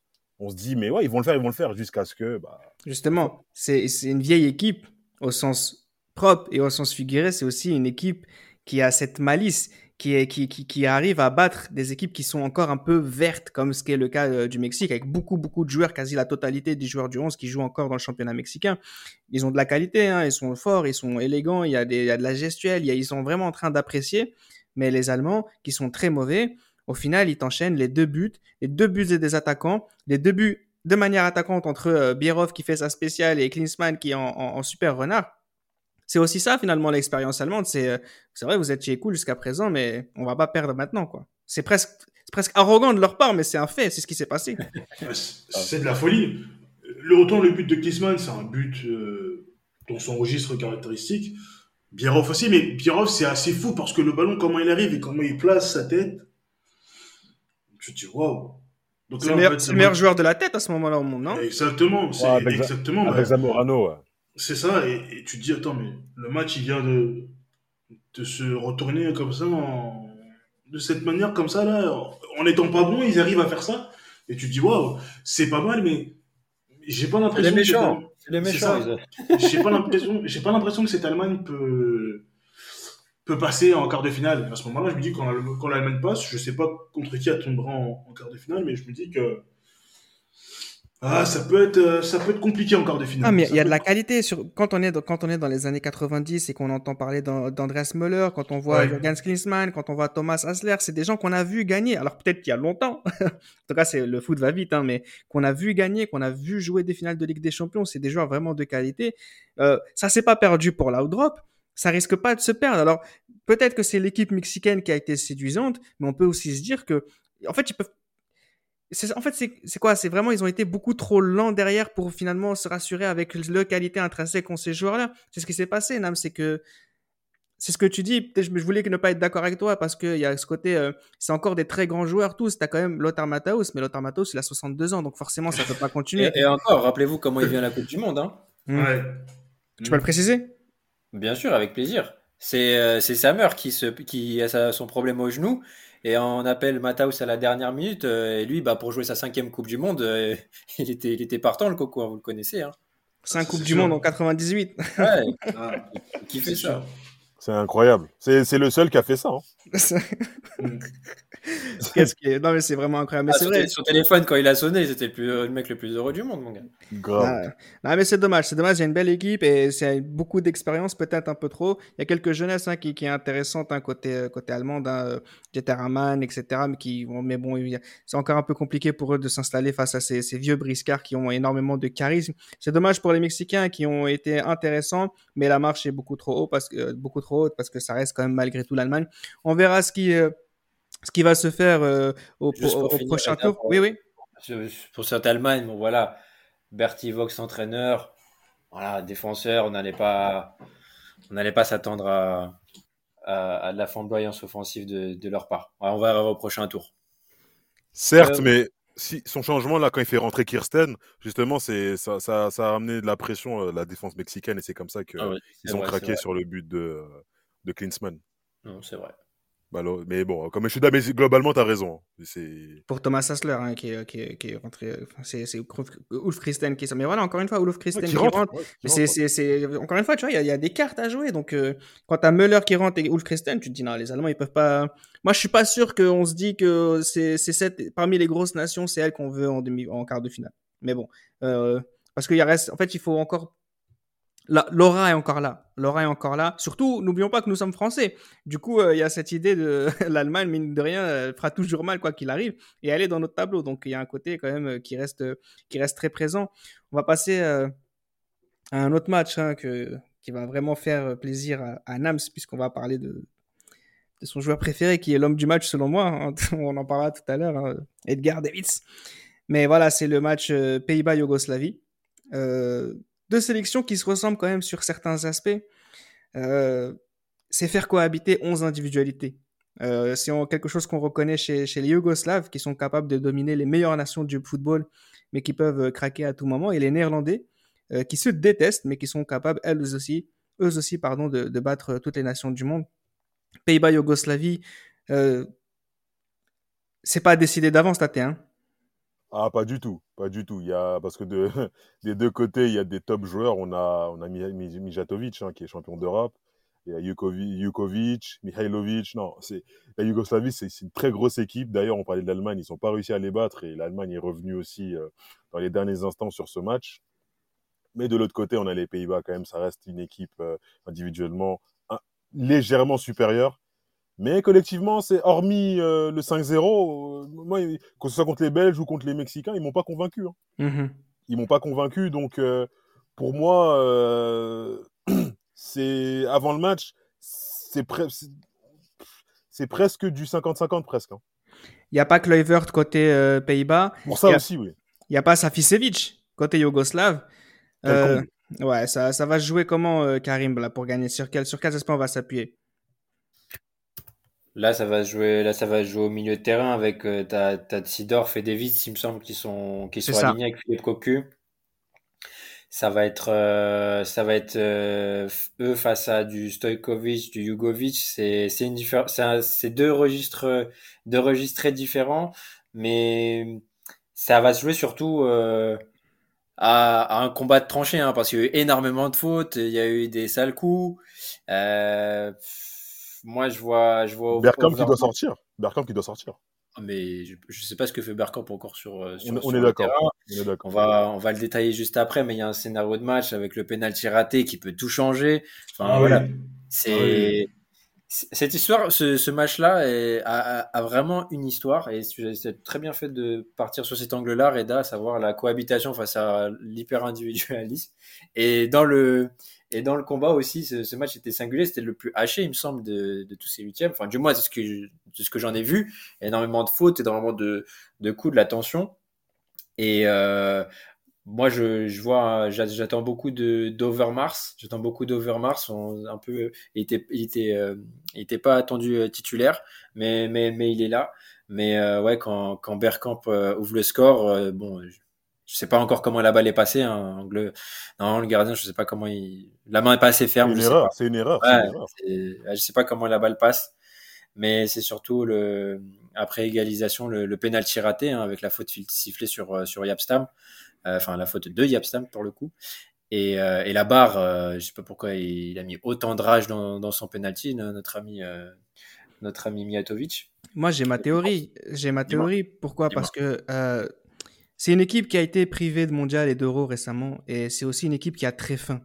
S'il y a une équipe de l'Est qui doit aller très loin dans cette compétition, c'est elle. S'il y a une génération euh, de footballeurs qui doit prouver euh, qu'ils méritent d'aller très loin, c'est les Yougoslaves. C'est un, ensemble d'individualités qui sont vraiment très forts. Ce sont des gens qu'on a vu gagner la Ligue des Champions sur presque toutes les lignes de cette équipe. Euh, on a une équipe Mijatovic, qui vient juste de la gagner. On a une équipe de la Yougoslavie. Je sais pas ce que tu en penses, euh, Nami, mais qui a. En fait, j'ai l'impression, hein, vous me dites si, vous êtes d'accord avec moi, mais elle est venue pour aller très loin, pour ne pas dire la gagner. Enfin, je sens cette motivation chez eux. Bah, c'est ça, il y a des individualités, pas forcément un collectif, mais le truc, c'est que c'est dur de gagner une compétition juste avec des individualités.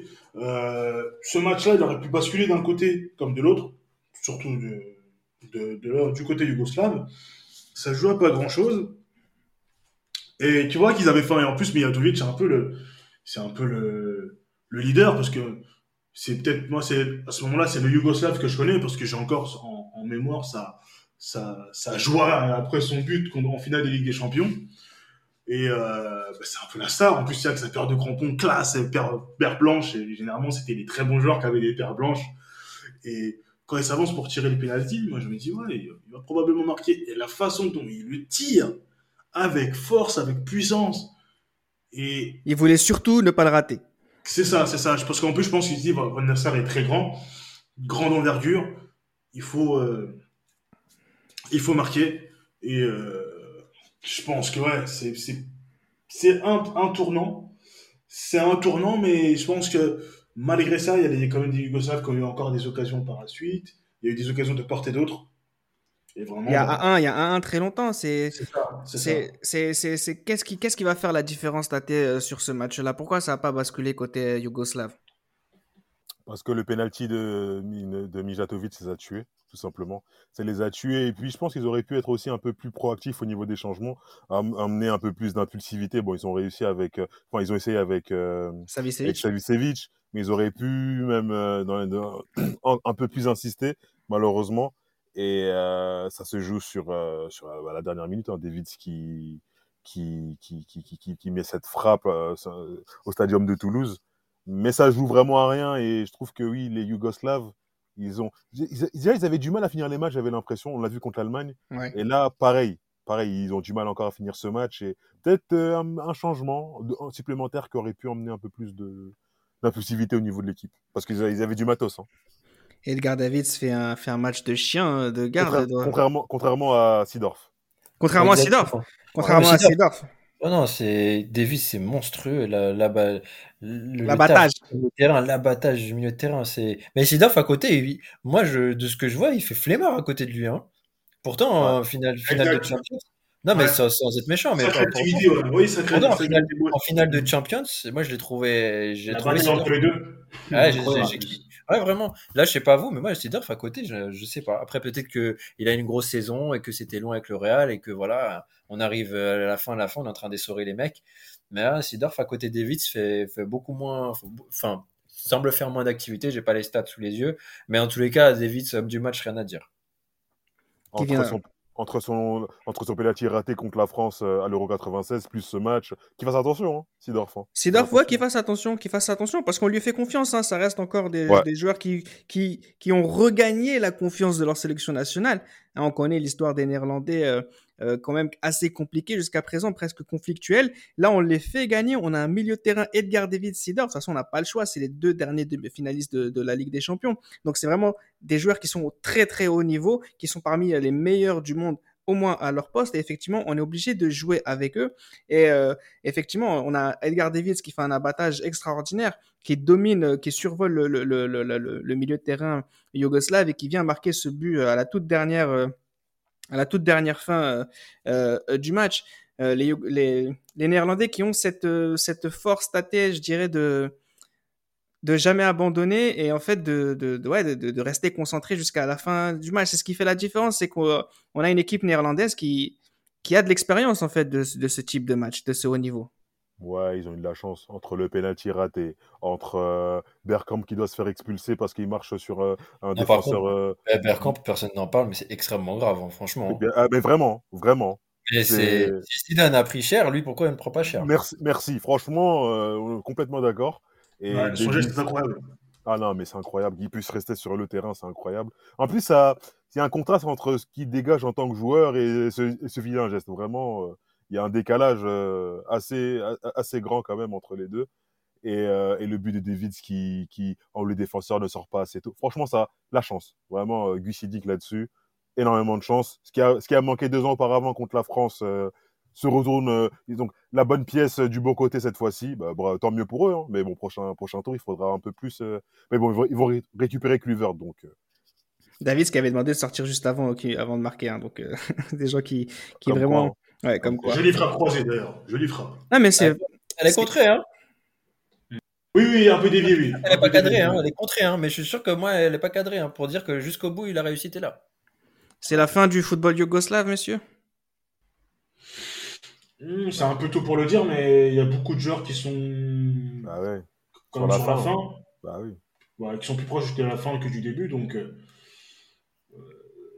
ça va être dur pour eux de d'avoir cette ambition de, de venir jouer une compétition internationale pour la gagner. Ça, c'est sûr. Et après, Stojko- Stojkovic, euh, 33 ans. euh, Non, c'est. c'est- c'est- c'est- Ouais, il y a, il y a beaucoup de joueurs. Jukovic, 28. C'est-à-dire, au prochain mondial, euh, plus 4, ah, ça va être compliqué. hein. Ça va être compliqué. hein.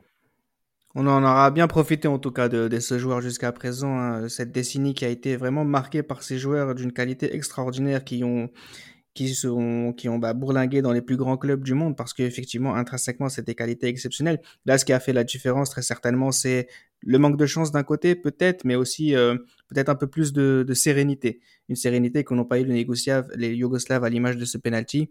Et la sérénité, oui, c'est un petit peu l'une des principales qualités des Néerlandais. Après, les Allemands, c'est sûrement eux qui l'ont le plus. D'autres appelleront ça euh, l'arrogance. Mais en tout cas, quoi qu'il en soit, c'est vraiment, c'est des jeunes, c'est des joueurs, pardon, les Néerlandais qui restent concentrés jusqu'au bout et qui peuvent trouver la faille euh, à la toute dernière minute du match quand, quand, les Yougoslaves, eux, s'imaginaient déjà euh, en prolongation. On va passer euh, au septième match, avant-dernier, euh, avant-dernier huitième de finale de, cette Coupe du Monde. C'est un match, j'allais dire curieux, pas du tout. C'est un match qui entre la Roumanie et la Croatie qui doit faire face à, au même défi face à l'histoire. La Croatie qui veut y rentrer et euh, la Roumanie, euh, Karim qui ne veut pas en sortir. Ouais, c'est un contexte très particulier qui, qui, qui nous dépasse. Mais euh, bon, on voit une équipe de Yougoslavie, on voit les Croates à côté, on se dit, bon, ça tous les Blast finissent par itch, pourquoi ils sont pas ensemble? Bon, ça, ça n'empêche qu'il y a de la qualité euh, footballistique euh, incroyable du côté des, du côté des, des deux équipes. Euh, moi, je suis plus un petit coup de cœur pour, euh, pour, euh, pour la Croatie. Très surpris dès, dès l'entrée de. Bon, c'est un match qui s'est déroulé l'après-midi, donc voilà. On va pas refaire le même topo, mais c'est pas le plus gros spectacle. Hein. C'est des fois c'est même un peu dur à regarder. Hein, ce match-là, c'est pas c'est pas celui qui m'a fait rêver. Peut-être l'une des, des moins bonnes affiches euh, en termes de qualité de jeu. On arrive, on voit les Roumains qui nous sont arrivés avec des teintures. Voilà, teinture, euh, teinture pour toute l'équipe pour fêter le pour fêter le le passage en en, en huitième de finale voilà, d'avoir sous cœur euh, sur, sur penalty. euh, mention particulière euh, sur cet individu qui prenait son pouls avant de tirer. Donc je pense que l'arbitre il a trouvé ça drôle. Du coup il a dit tu vas retirer frérot et du coup il a repris son pouls avant de tirer et, et, et de marquer. Mais euh, en termes de contenu, ouais, énormément de, de techniciens sur euh, sur le terrain. Ouais, c'est très Euh, fort. Mm. Hein, ouais, il y a énormément de techniciens sur le terrain. Au mètre carré, ça, ça joue au ballon. Moi, je, moi, je suis convaincu que c'est l'une des deux équipes peut faire un, peut faire un, un bon parcours. Après, moi, l'interrogation que j'ai, ça va, se- ça va se dérouler au niveau des, au niveau de la défense, euh, la défense roumaine.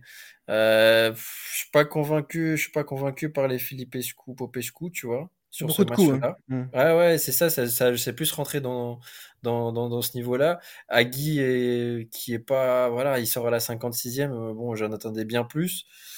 Et euh, moi, j'ai surtout celui qui, je kiffe- enfin, celui qui m'avait fait kiffer un peu, c'était euh, c'était c'était Ilié. Et donc euh, là, j'ai j'ai vu les limites de cette équipe euh, de cette équipe roumaine et la gestion des Croates qui est vraiment vraiment surprenante.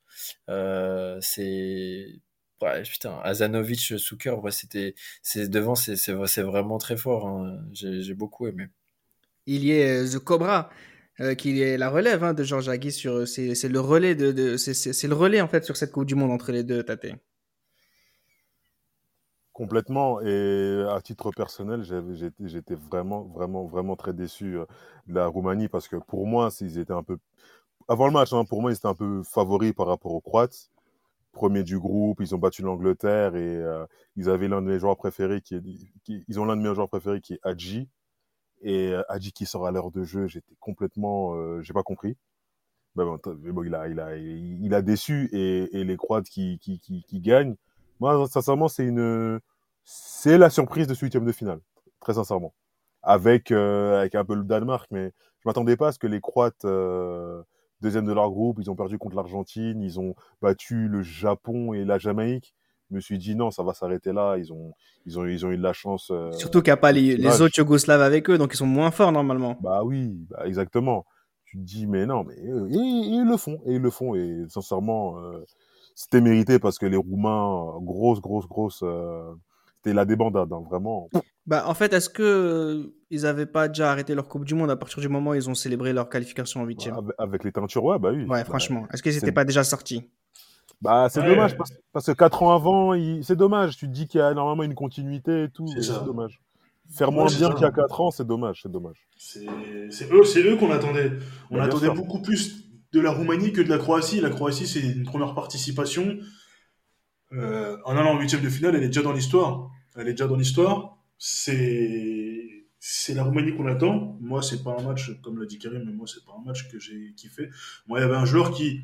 Mais il J'aimerais était, il dire, était pas agréable ce match-là. C'est pas pas simplement parce que l'affiche n'est pas, elle est pas impressionnante. Ah hein, c'est- ça, regardez, l'après-midi à Bordeaux, un calvaire. C'est ça. Et moi, c'était il un joueur que euh, euh, physiquement, esthétiquement, j'aimais bien avec euh, sa petite moustache. C'était Zvonimir Boban. Je savais pas s'il était fort ou pas, mais à chaque fois qu'il touchait le ballon, je trouvais qu'il avait un petit truc. Mais tu sais, tu sais pas spécial à cet âge-là, tu sais pas forcément qui il est. Adji, t'entends, t'entends deux noms parce que vas-y, les tontons t'en parlent, etc. Blablabla. Mais euh, ouais, c'était un match. euh, oh là là, c'est pas un match qui est resté euh, dans mon esprit. Moi, ce qui Ouais, m'intéresse quand même. Vlahovic à surveiller, hein. Non, mais c'est ça qui m'intéresse quand même euh, côté, euh, côté croate, c'est que effectivement, les Roumains, ils étaient pas dans leur match, hein, ils étaient très lourds, les jambes lourdes, mentalement, ils étaient déjà sortis. Enfin, c'est comme ça que moi je le lis. Et j'ai trouvé quand même les Croates beaucoup essayés, beaucoup vendangés. Tu parles de, de Vlaovic, il fait partie justement de, de cette de cet élan croate qu'on a quand même vu malgré tout dans, dans, dans, cette compétition. Alors bien sûr, ça se qualifie euh, grâce à un tir au but, euh, grâce à un penalty, pardon, à la toute fin euh, du temps réglementaire de la première mi-temps, et ça se termine comme ça. Mais quand même, il y a il y a quelque part, il y a, y, a, y a, de la motivation côté croate, Karim. Ouais, bien sûr. Moi, je, enfin, moi, quand je vois une équipe où devant, je peux aligner euh, euh, Souker, je peux retrouver Boban au milieu, derrière, on voit des Dario Simic. Euh, ils ont l'air, ils ont l'air sérieux. Hein, ça, ça, ça, a l'air cohérent. Donc, euh... Bilic, Stanic, Yarni. Ouais, non, mais c'est ça. Puis moi, je pense que, enfin, moi, d'un des demi-chouchous pour l'instant de ce mondial, c'est Vlaovic. Donc, euh, J'aime beaucoup le, d'avoir Souker, j'en parle même pas. C'est voilà, pied gauche, euh, attaquant, euh, grande envergure comme ça, euh, j'aime beaucoup. Moi, je trouve qu'il y a énormément de qualité hein, quand tu prends Azanovic, Souker, Vlaovic, Boban, il y a de la créativité. Et après, si c'est une équipe qui se découvre solidaire pour l'écart, voire voire plus loin, je je sais pas, mais peut-être que peut-être que notre notre surprise est là-dedans. Je sais pas, s'il y aura une surprise, mais peut-être que ce sera ces ces gens-là. Tate, on sait que le prochain match, c'est Argentine et Angleterre. On en parle dans quelques minutes. On a vu qu'ils s'étaient qualifiés jusqu'à présent. C'est le, le, moyen faible, la Croatie? Surtout ouais. euh, vu le match qu'on vient de voir. Hein. Ouais, clairement, clairement. Là, on se dit que, ils ont, on se dit qu'ils ont de la chance de tomber sur des, équipes euh, entre guillemets plus faibles, parce que leur parcours pour arriver en quart de finale. Je suis désolé, Japon, Jamaïque, après l'Argentine, Roumanie. Ce, cette Roumanie-là, franchement, aller arriver en quart de finale avec ce parcours-là, euh, ils, ils, ont, été vernis. Donc on se dit que ouais, prochain tour, ça sort.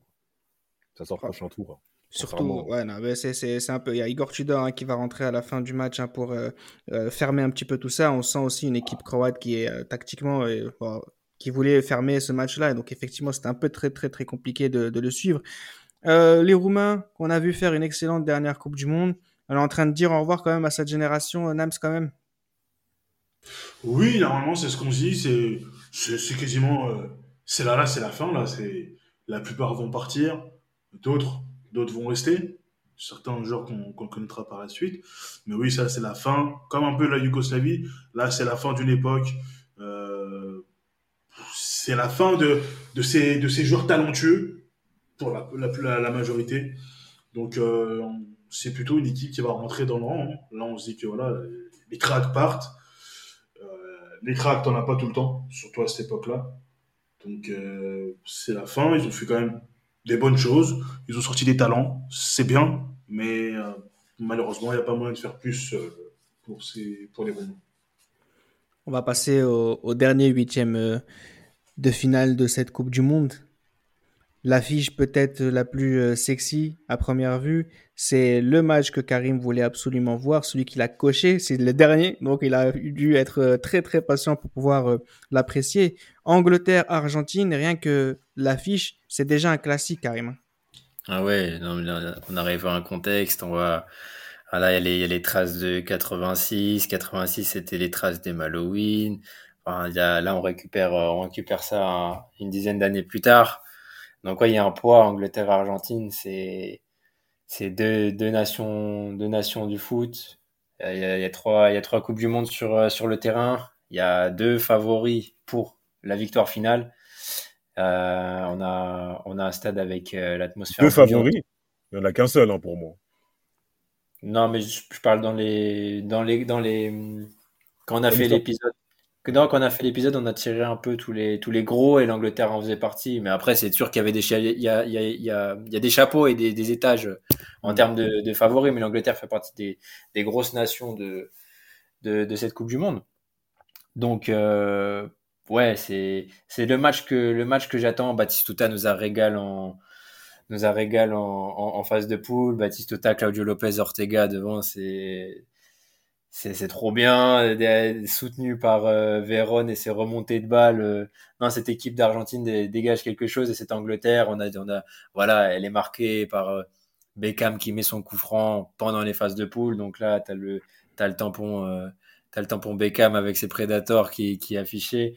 T'as Michael Owen qui, qui émerge, t'as Alan Shearer, non, c'est vraiment sur le papier une, une affiche qui donne, qui donne envie et bah, que je pense qu'on peut classer légendaire maintenant qu'on l'a vu tous ensemble, les gars. Bah déjà, sur la manière de commencer, euh, Batistuta, Schirer, ce sont les deux grosses stars de chacune de ces deux nations.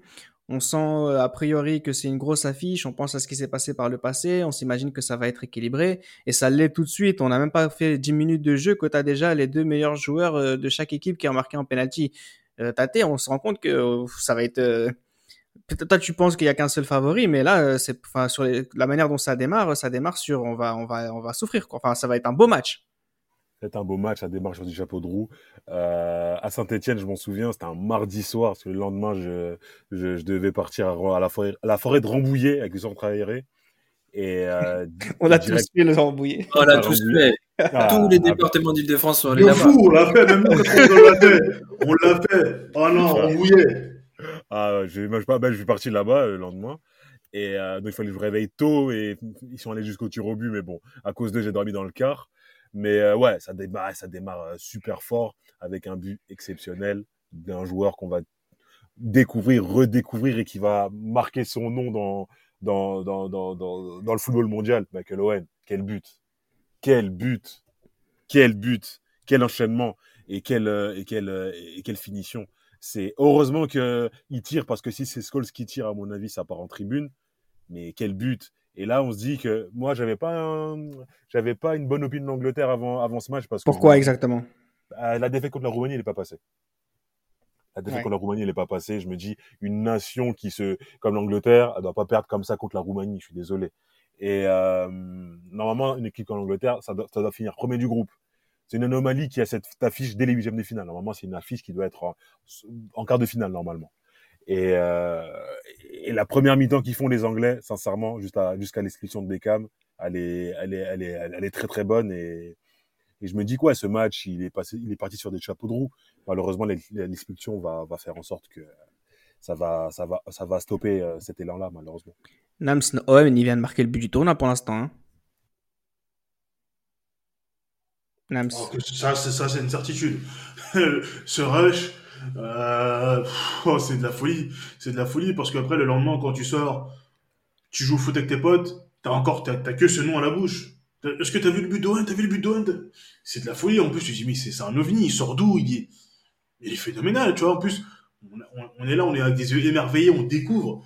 Et la façon dont il laisse Ayala sur place, oh là là là, c'est Un de la folie. poteau, En un piqué, un piqué, un poteau. c'est de la folie, tu peux rien faire. Le mec, il va trop vite. Si tu le touches, soit tu le plaques et tu fais faute et tu prends potentiellement un rouge, mais il court trop vite, il est insaisissable. Il est insaisissable. En plus, la façon où il place son ballon, euh, c'est trop, c'est trop. Où il place son ballon, c'est de la folie. Moi, il y a ce but qui, qui est dingue, mais les pénalties aussi. Euh, le pénalty de Batistuta euh, qui est touché euh, par Siman et le penalty de, de Shearer. Euh, mais la, la façon dont c'est tiré, tu te dis waouh. C'est tu sens que c'est des buteurs, des joueurs d'expérience. Et c'est franchement c'est une, une mi- première mi-temps déjà, une première mi-temps plus que plaisante. Et t'as, et vu comment elle se termine, Karim? Ah ouais, combinaison. Il faut avoir. euh, C'est bien de courir sur tout le terrain, hein, mais sur les coups de pied arrêtés, là, les Argentins, ils sont, ils sont trop smart. L'ingéniosité, et ça, c'est bien travaillé à l'entraînement. Rappelons que, que notre ami sur le banc, euh, euh, qui s'est pris la tête avec Redondo, là, putain, j'ai oublié son nom. Passarella, Passarella euh, travaille énormément les coups de pied arrêtés. Hein, c'est un peu à l'ancienne et les Argentins ont, ont pas mal de combis euh, en tête. Et celle-ci, avec la finition de, de Zanetti, elle est, Oh là là, oh là là. elle est trop. Elle est, franchement, je m'y attendais pas. Et en plus, tu restes scotché devant Pied l'écran. te gauche, pied gauche. En fait, c'est droit, c'est contrôle du droit. Ouais, ça colle quasiment pied et gauche. En fait, c'est l'enchaînement, la beauté de l'enchaînement et la rapidité d'exécution dans la lucarne. En plus, il place un en lucarne. C'est tellement beau et c'est tellement ingénieux. Ça surprend tous les Anglais. Ça surprend C'est ça. tous les Anglais et c'est très beau. C'est très beau. Et pas- franchement, après, pendant ce match-là, moi, ce qui me revient, c'est vraiment la manière avec laquelle Véron remontait les ballons. Mais il faisait ça avec une, une aisance technique. C'était. Et Ortega aussi. Et, et Ortega a placé des quelques. cheveux. Le petit ponceau souffle. Scholes. Ah oui, ça Il est- touche de cheveux, Ah, ça perd de tempo, son élégance. Non, il était trop beau, jeu. Et il, est, Franchement, il était, il était en bas de son quartier, là. Il était, il a- il a- il était avec son maillot de River Plate, là. Il avait 9 ans. Dès qu'il pouvait, c'était semelle, semelle. Non, Ortega, sur ce match, c'est Il a depuis le début, depuis le début de la Coupe du Monde, c'est la, la prestation technique. Bon, à mis à part celle d'Okocha, euh, dont tu avais mentionné. dire, j'allais dire le Okocha du riche, mais. Ouais. Okocha qui passe euh, les huitièmes. exact, Non, voilà. Orte- Ortega, ce, ce match-là, il était franchement, franchement incroyable. Mais ouais, il y a, il y a, il y a un contexte et une dramaturge aussi. Il y a, bah, du coup, en- chronologiquement, il y a le, il y a le carton rouge de Beckham qui arrive juste après. L'intelligence de Simeone, le vice. Ah, est-ce que c'est l'intelligence de Simeone ou c'est la fragilité de Beckham à ce moment-là quand même? Un peu des deux. Beckham est jeune. Beckham est jeune. Starisé. euh, sous pression. Et Simeone, c'est un joueur un peu vicieux, tu le vois à sa tête. Tu vois, comme juste la tête. À sa tête, tu vois que c'est un joueur qui peut te mettre une claque derrière la tête alors que t'es juste en train de te replacer, tu vois. Mais là, technique, là, il y avait pas, il y avait pas tant de. Je veux dire, là, on n'est pas après le but annulé de Campbell où tu es sur les nerfs. euh, voilà, tu vois, on n'est pas du tout dans, dans ce moment du match. Là, on est à un moment où. C'est pour ça que je parle de fragilité. Exactement. Là, je pense que ouais, c'était vraiment le gars qui a perdu son sang-froid, mais franchement pour rien. Et pourtant, je, pourtant, je pense que si tu avais avancé dans le match, les Argentins, ils auraient pu te faire un peu plus de sale que ça. hein. Là, c'était là, c'était tout mignon. Donc, euh, en plus, il était à un mètre de l'arbitre. Il... Même quand il est au sol, il voit, enfin, il a l'arbitre dans son champ de vision. Donc, euh, je me dis, euh, c'est c'est spé quand même. Quand on voit le Donc, euh, niveau du milieu de terrain argentin, Ouais. euh, Tate, est-ce qu'on n'a pas l'impression que Beckham abandonne ses coéquipiers? Complètement. Complètement, il abandonne ses coéquipiers pour une faute bête. Parce... Après, c'est vrai que la charge de Simeone, quand même, elle est, elle est importante, c'est vrai. Mais il a, mais il doit pas faire ça à ce moment-là. En plus, même pas que pour l'Angleterre, hein, pour le monde entier, parce que ce match était parti sur des, sur des bases euh, exceptionnelles qui partaient aussi. La première mi-temps, c'est c'est la meilleure Ah que je viens qu'on a, qu'on a vue, hein, ah, de très, sur très les loin. huitièmes, hein, au moins. Ah bah oui, et de très loin. Et tu te dis que ouais, peut-être en deuxième mi-temps, ça va repartir. Et au, fi- au final, non, il a, non, il a, il a, il a tout baisé. Il a tout baisé. Il faut dire ce qui est. Il a, il a tout baisé. euh, Même dans le système anglais, après, ils ont, ils ont bétonné et tout ça. Ils ont fini avec quatre défenseurs centraux en défense. Avec quand Southgate, il, il, il rentre. Oh, mais non, c'est, non, non, c'est, dommage. Est-ce qu'on n'a pas senti euh, au retour des mi-temps, après ce carton rouge, en tout cas, euh, euh, c'est vrai que, en fait, ce qui me Après, fait... Reda, attends, Reda, excuse-moi, je Oui. crois qu'il y a un truc qui me revient là, c'est Enfin, le. trois. T'as as Batistuta à un moment donné, je crois au milieu de terrain sur Beckham, il lui met vraiment un, un sale tacle. Et je crois qu'il a même pas, je sais pas s'il a été averti euh, Batistuta. Et je pense que je pense que plein de fois les Argentins, ils ont dû le focus. Faudrait faudrait peut-être revoir le match. Mais je pense que les Argentins l'ont peut-être focus au final. C'est peut-être ça qui peut expliquer. euh, Franchement, faudrait revoir encore En une fait, fois. en fait, en fait, disons, voilà, c'était le petit Je pense qu'ils ont, je pense qu'ils ont focus Beckham. Ouais, le petit blondinet, de toute façon, après, Simeone Ouais, grave, bien faire pense. ça aussi. euh, donc, euh, à partir du moment, en plus, ils ont le milieu de terrain, encore une fois, Almeida, Simeone, Veron, Ortega, il est super euh, bien rempli, etc. Des gens, des gens pas très gentils. Des gens, en tout cas, qui savent, euh, savent mettre des pichenettes, quoi, on va dire. Pour, euh, Après, c'est vrai que j'ai l'impression que voilà, ils ont été un peu vers euh, les, euh, les Anglais, à l'image du but qu'ils encaissent sur euh, la, la combinaison. C'est encore une fois, c'est euh, on a une vie, un vice, d'autres appelleront ça euh, Les mecs naïfs. Voilà. Et puis de l'autre côté, tu as des gens qui sont naïfs, tout simplement. Et, et Beckham a été naïf, un peu comme son équipe euh, sur le but qu'ils ont encaissé juste avant la première mi-temps. Moi, j'ai une question quand même. Est-ce que. Bon, on n'a pas fini le match, hein, c'est pas la question. De toute façon, quand on voit les. En fait, est-ce que, est-ce que Redondo manque à cette équipe? C'est pas. Il passe, donc tu pourras jamais dire, euh, tu pourras jamais dire non, il manque pas. Mais moi, franchement, un, un milieu de terrain avec euh, Redondo, Véron, euh, Simeone, parce qu'il en faut toujours un méchant. J'aurais pas gardé Almeida. Euh, Oh, je, oh, oh, oh. Non. Je sais, non, je sais, je sais qu'il est Mathias Jésus Almeida. Mais dans, ce- dans- pour gagner une compétition, c'est comme ton Donga, tu vois. Il te faut. Du coup, je garde Simeone et je laisse Véron et Redondo à côté. Mais j'imagine pas. Franchement, cette équipe avec Redondo c'eût été incroyable. Mais vraiment. Je, je pense que je pense qu'elle serait peut-être arrivée à peut-être à 5% en dessous l'épouvantail qui est le Brésil. Parce que aligner Redondo, Batistuta euh, Pour faire rentrer Gallardo euh, en juillet 98, faire rentrer Gallardo, bon, Crespo, c'est c'est un petit, mais ça, ça a franchement de la gueule. Moi, ce qui m'inquiète euh, côté argentin, c'est surtout les écarts défensifs qu'il y a. Enfin, Ouais. la manière dont Owen se présentait, et tu voyais des, des distances défensives. Et je mais comment les. Enfin, moi, les Anglais, je trouve que ils n'ont pas assez appuyé sur ce, sur, ce, sur cet aspect-là et c'est ce manquement argentin parce que. Ils auraient pu, à cause de Beckham. Ils auraient, pu, mais. Non, mais franchement, même faire que ça la première mi-temps, euh, tu dis, bon, bah, si ça, ça marche, on fait que ça. On, fait, on file la balle à Owen et court, petit, c'est pas grave. Mais, il l'a fait sur le penalty, il a provoqué le penalty, il a mis le but. Ben, ah, mais fallait faire que ça. Mais pour en revenir à ta question, Reda, euh, tu peux, Redondo, enfin, après, ça se trouve, imaginons qu'il soit dans l'effectif et ce serait pris la tête avec Passarella et il est pareil, il serait parti au bout de 10 jours. Enfin, tout, tout, tout, tout, serait possible avec ce mec aussi. Hein, faut pas. C'est, peut-être un footballeur esthète, mais en termes de caractère, c'est quelqu'un qu'il faut savoir gérer. Hein, et Passarella, euh, voilà, quand tu es un Argentin, tu as gagné une Coupe du Monde, tu veux dire quoi? Il y a quand même un truc moi qui me, qui gêne un peu, notamment sur euh, l'ensemble de la seconde mi-temps et même pendant les prolongations, parce qu'il y a eu des prolongations, c'est que euh, ce match-là, par exemple, les Néerlandais l'auraient tué, ne serait-ce qu'en fin de match. Pourquoi les Argentins n'y arrivent pas?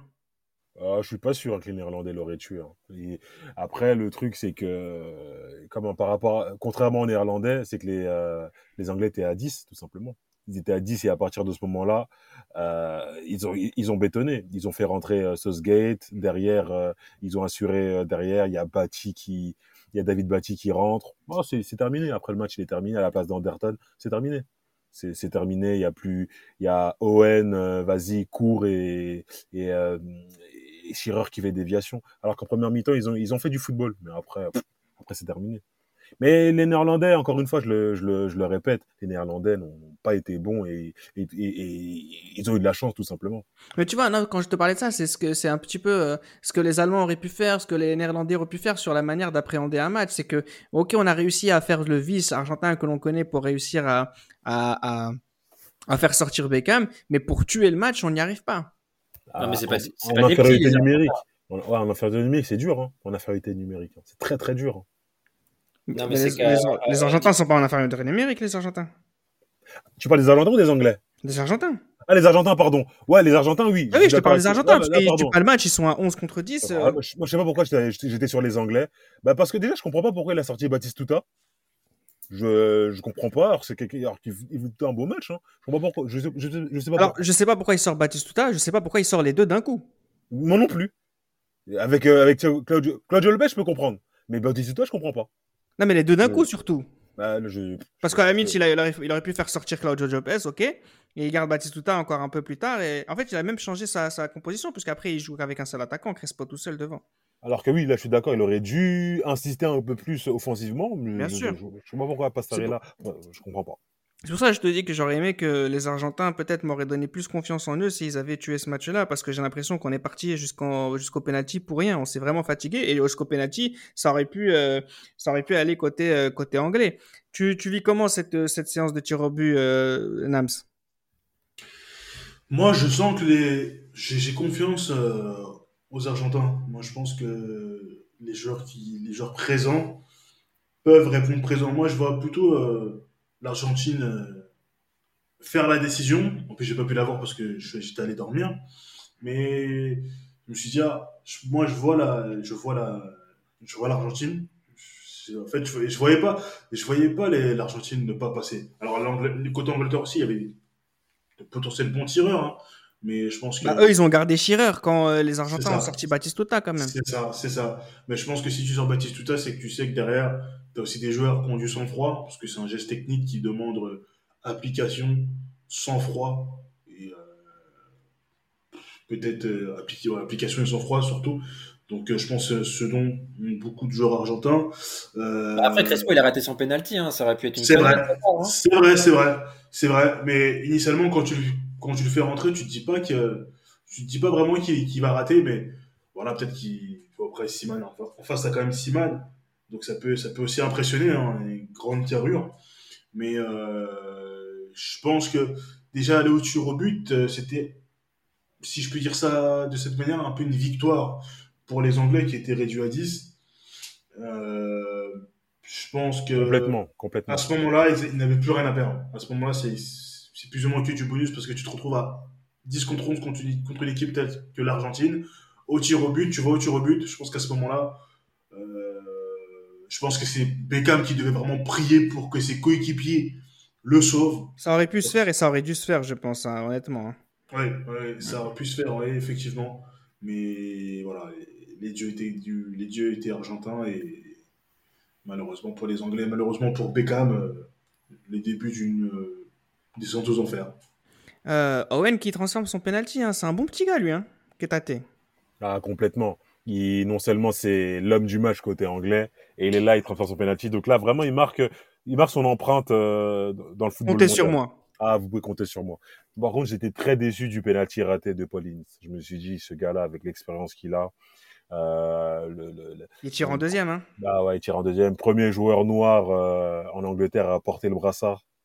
Et là, il arrive, il rate son penalty. J'étais très déçu, très très très déçu. Mais bon, les choses qui arrivent. Berti euh, marque, Crespo rate, Véron, Gallardo, Ayala euh, transforme. C'est Merson, Owen et Shearer qui marquent. Hein. Avait tiré en premier. Et Bati qui était entré en, jeu aussi, euh, qui, a, qui a raté son penalty. Et c'est dans, cette, euh, dans ces conditions que l'Argentine s'est qualifiée en quart de finale de, de, de la Ligue des- en quart de finale de la Coupe du Monde 1998. Peut-être euh, quelques regrets au niveau anglais, mais c'est les Argentins quand même qui ont respecté leur rang. Mais si on vient de terminer toutes les affiches euh, de ce huitième de finale, on a quand même vécu un très très très beau spectacle. Euh, globalement, Karim, quand tu regardes un peu l'ensemble de ces matchs-là, qu'est-ce qui ressort? C'est il y a un niveau quand même très sérieux. Des équipes ont globalement déçu. On est content de ce qu'on est en train de vivre? Ouais, les, les matchs sont plaisants. Moi, j'ai remarqué une vraie disparité entre les matchs de l'après-midi et les matchs du soir. C'est normal. La condition physique, euh, elle est touchée. De mon côté, euh, j'attends beaucoup de Vieri, Del Piero face à la France. J'attends ça. Les Argentins, avec leur euh, créativité, ce qu'ils ont, même s'ils ont raté énormément d'occasions, on vient d'en, parler. j'ai, hâte de, les revoir et j'ai surtout, surtout envie de voir. Voir euh, R9 euh, dans, dans ses œuvres.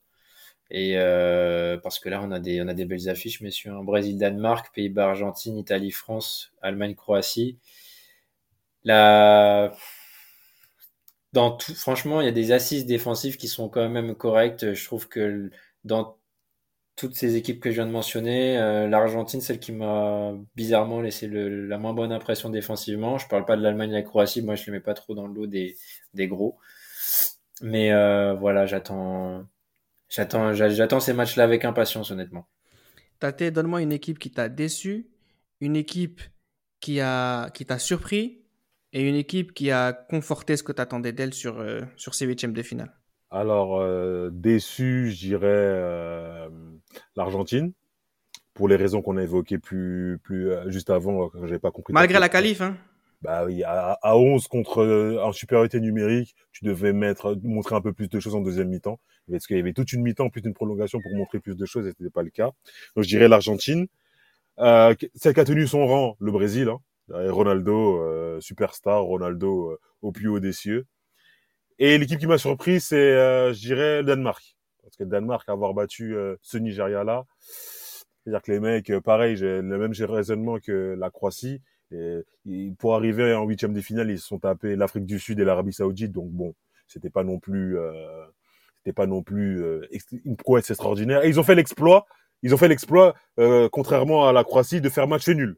Hmm. Hein, ils ont fait, ils, ils- ils viennent avec quatre points, hein, pas avec six points. Quoi, non, donc je me dis ouais, contre le Nigeria, normalement ça sort et ça, et ça, et ça gagne. Donc euh, je dirais euh, le Danemark euh, pour les pour la surprise.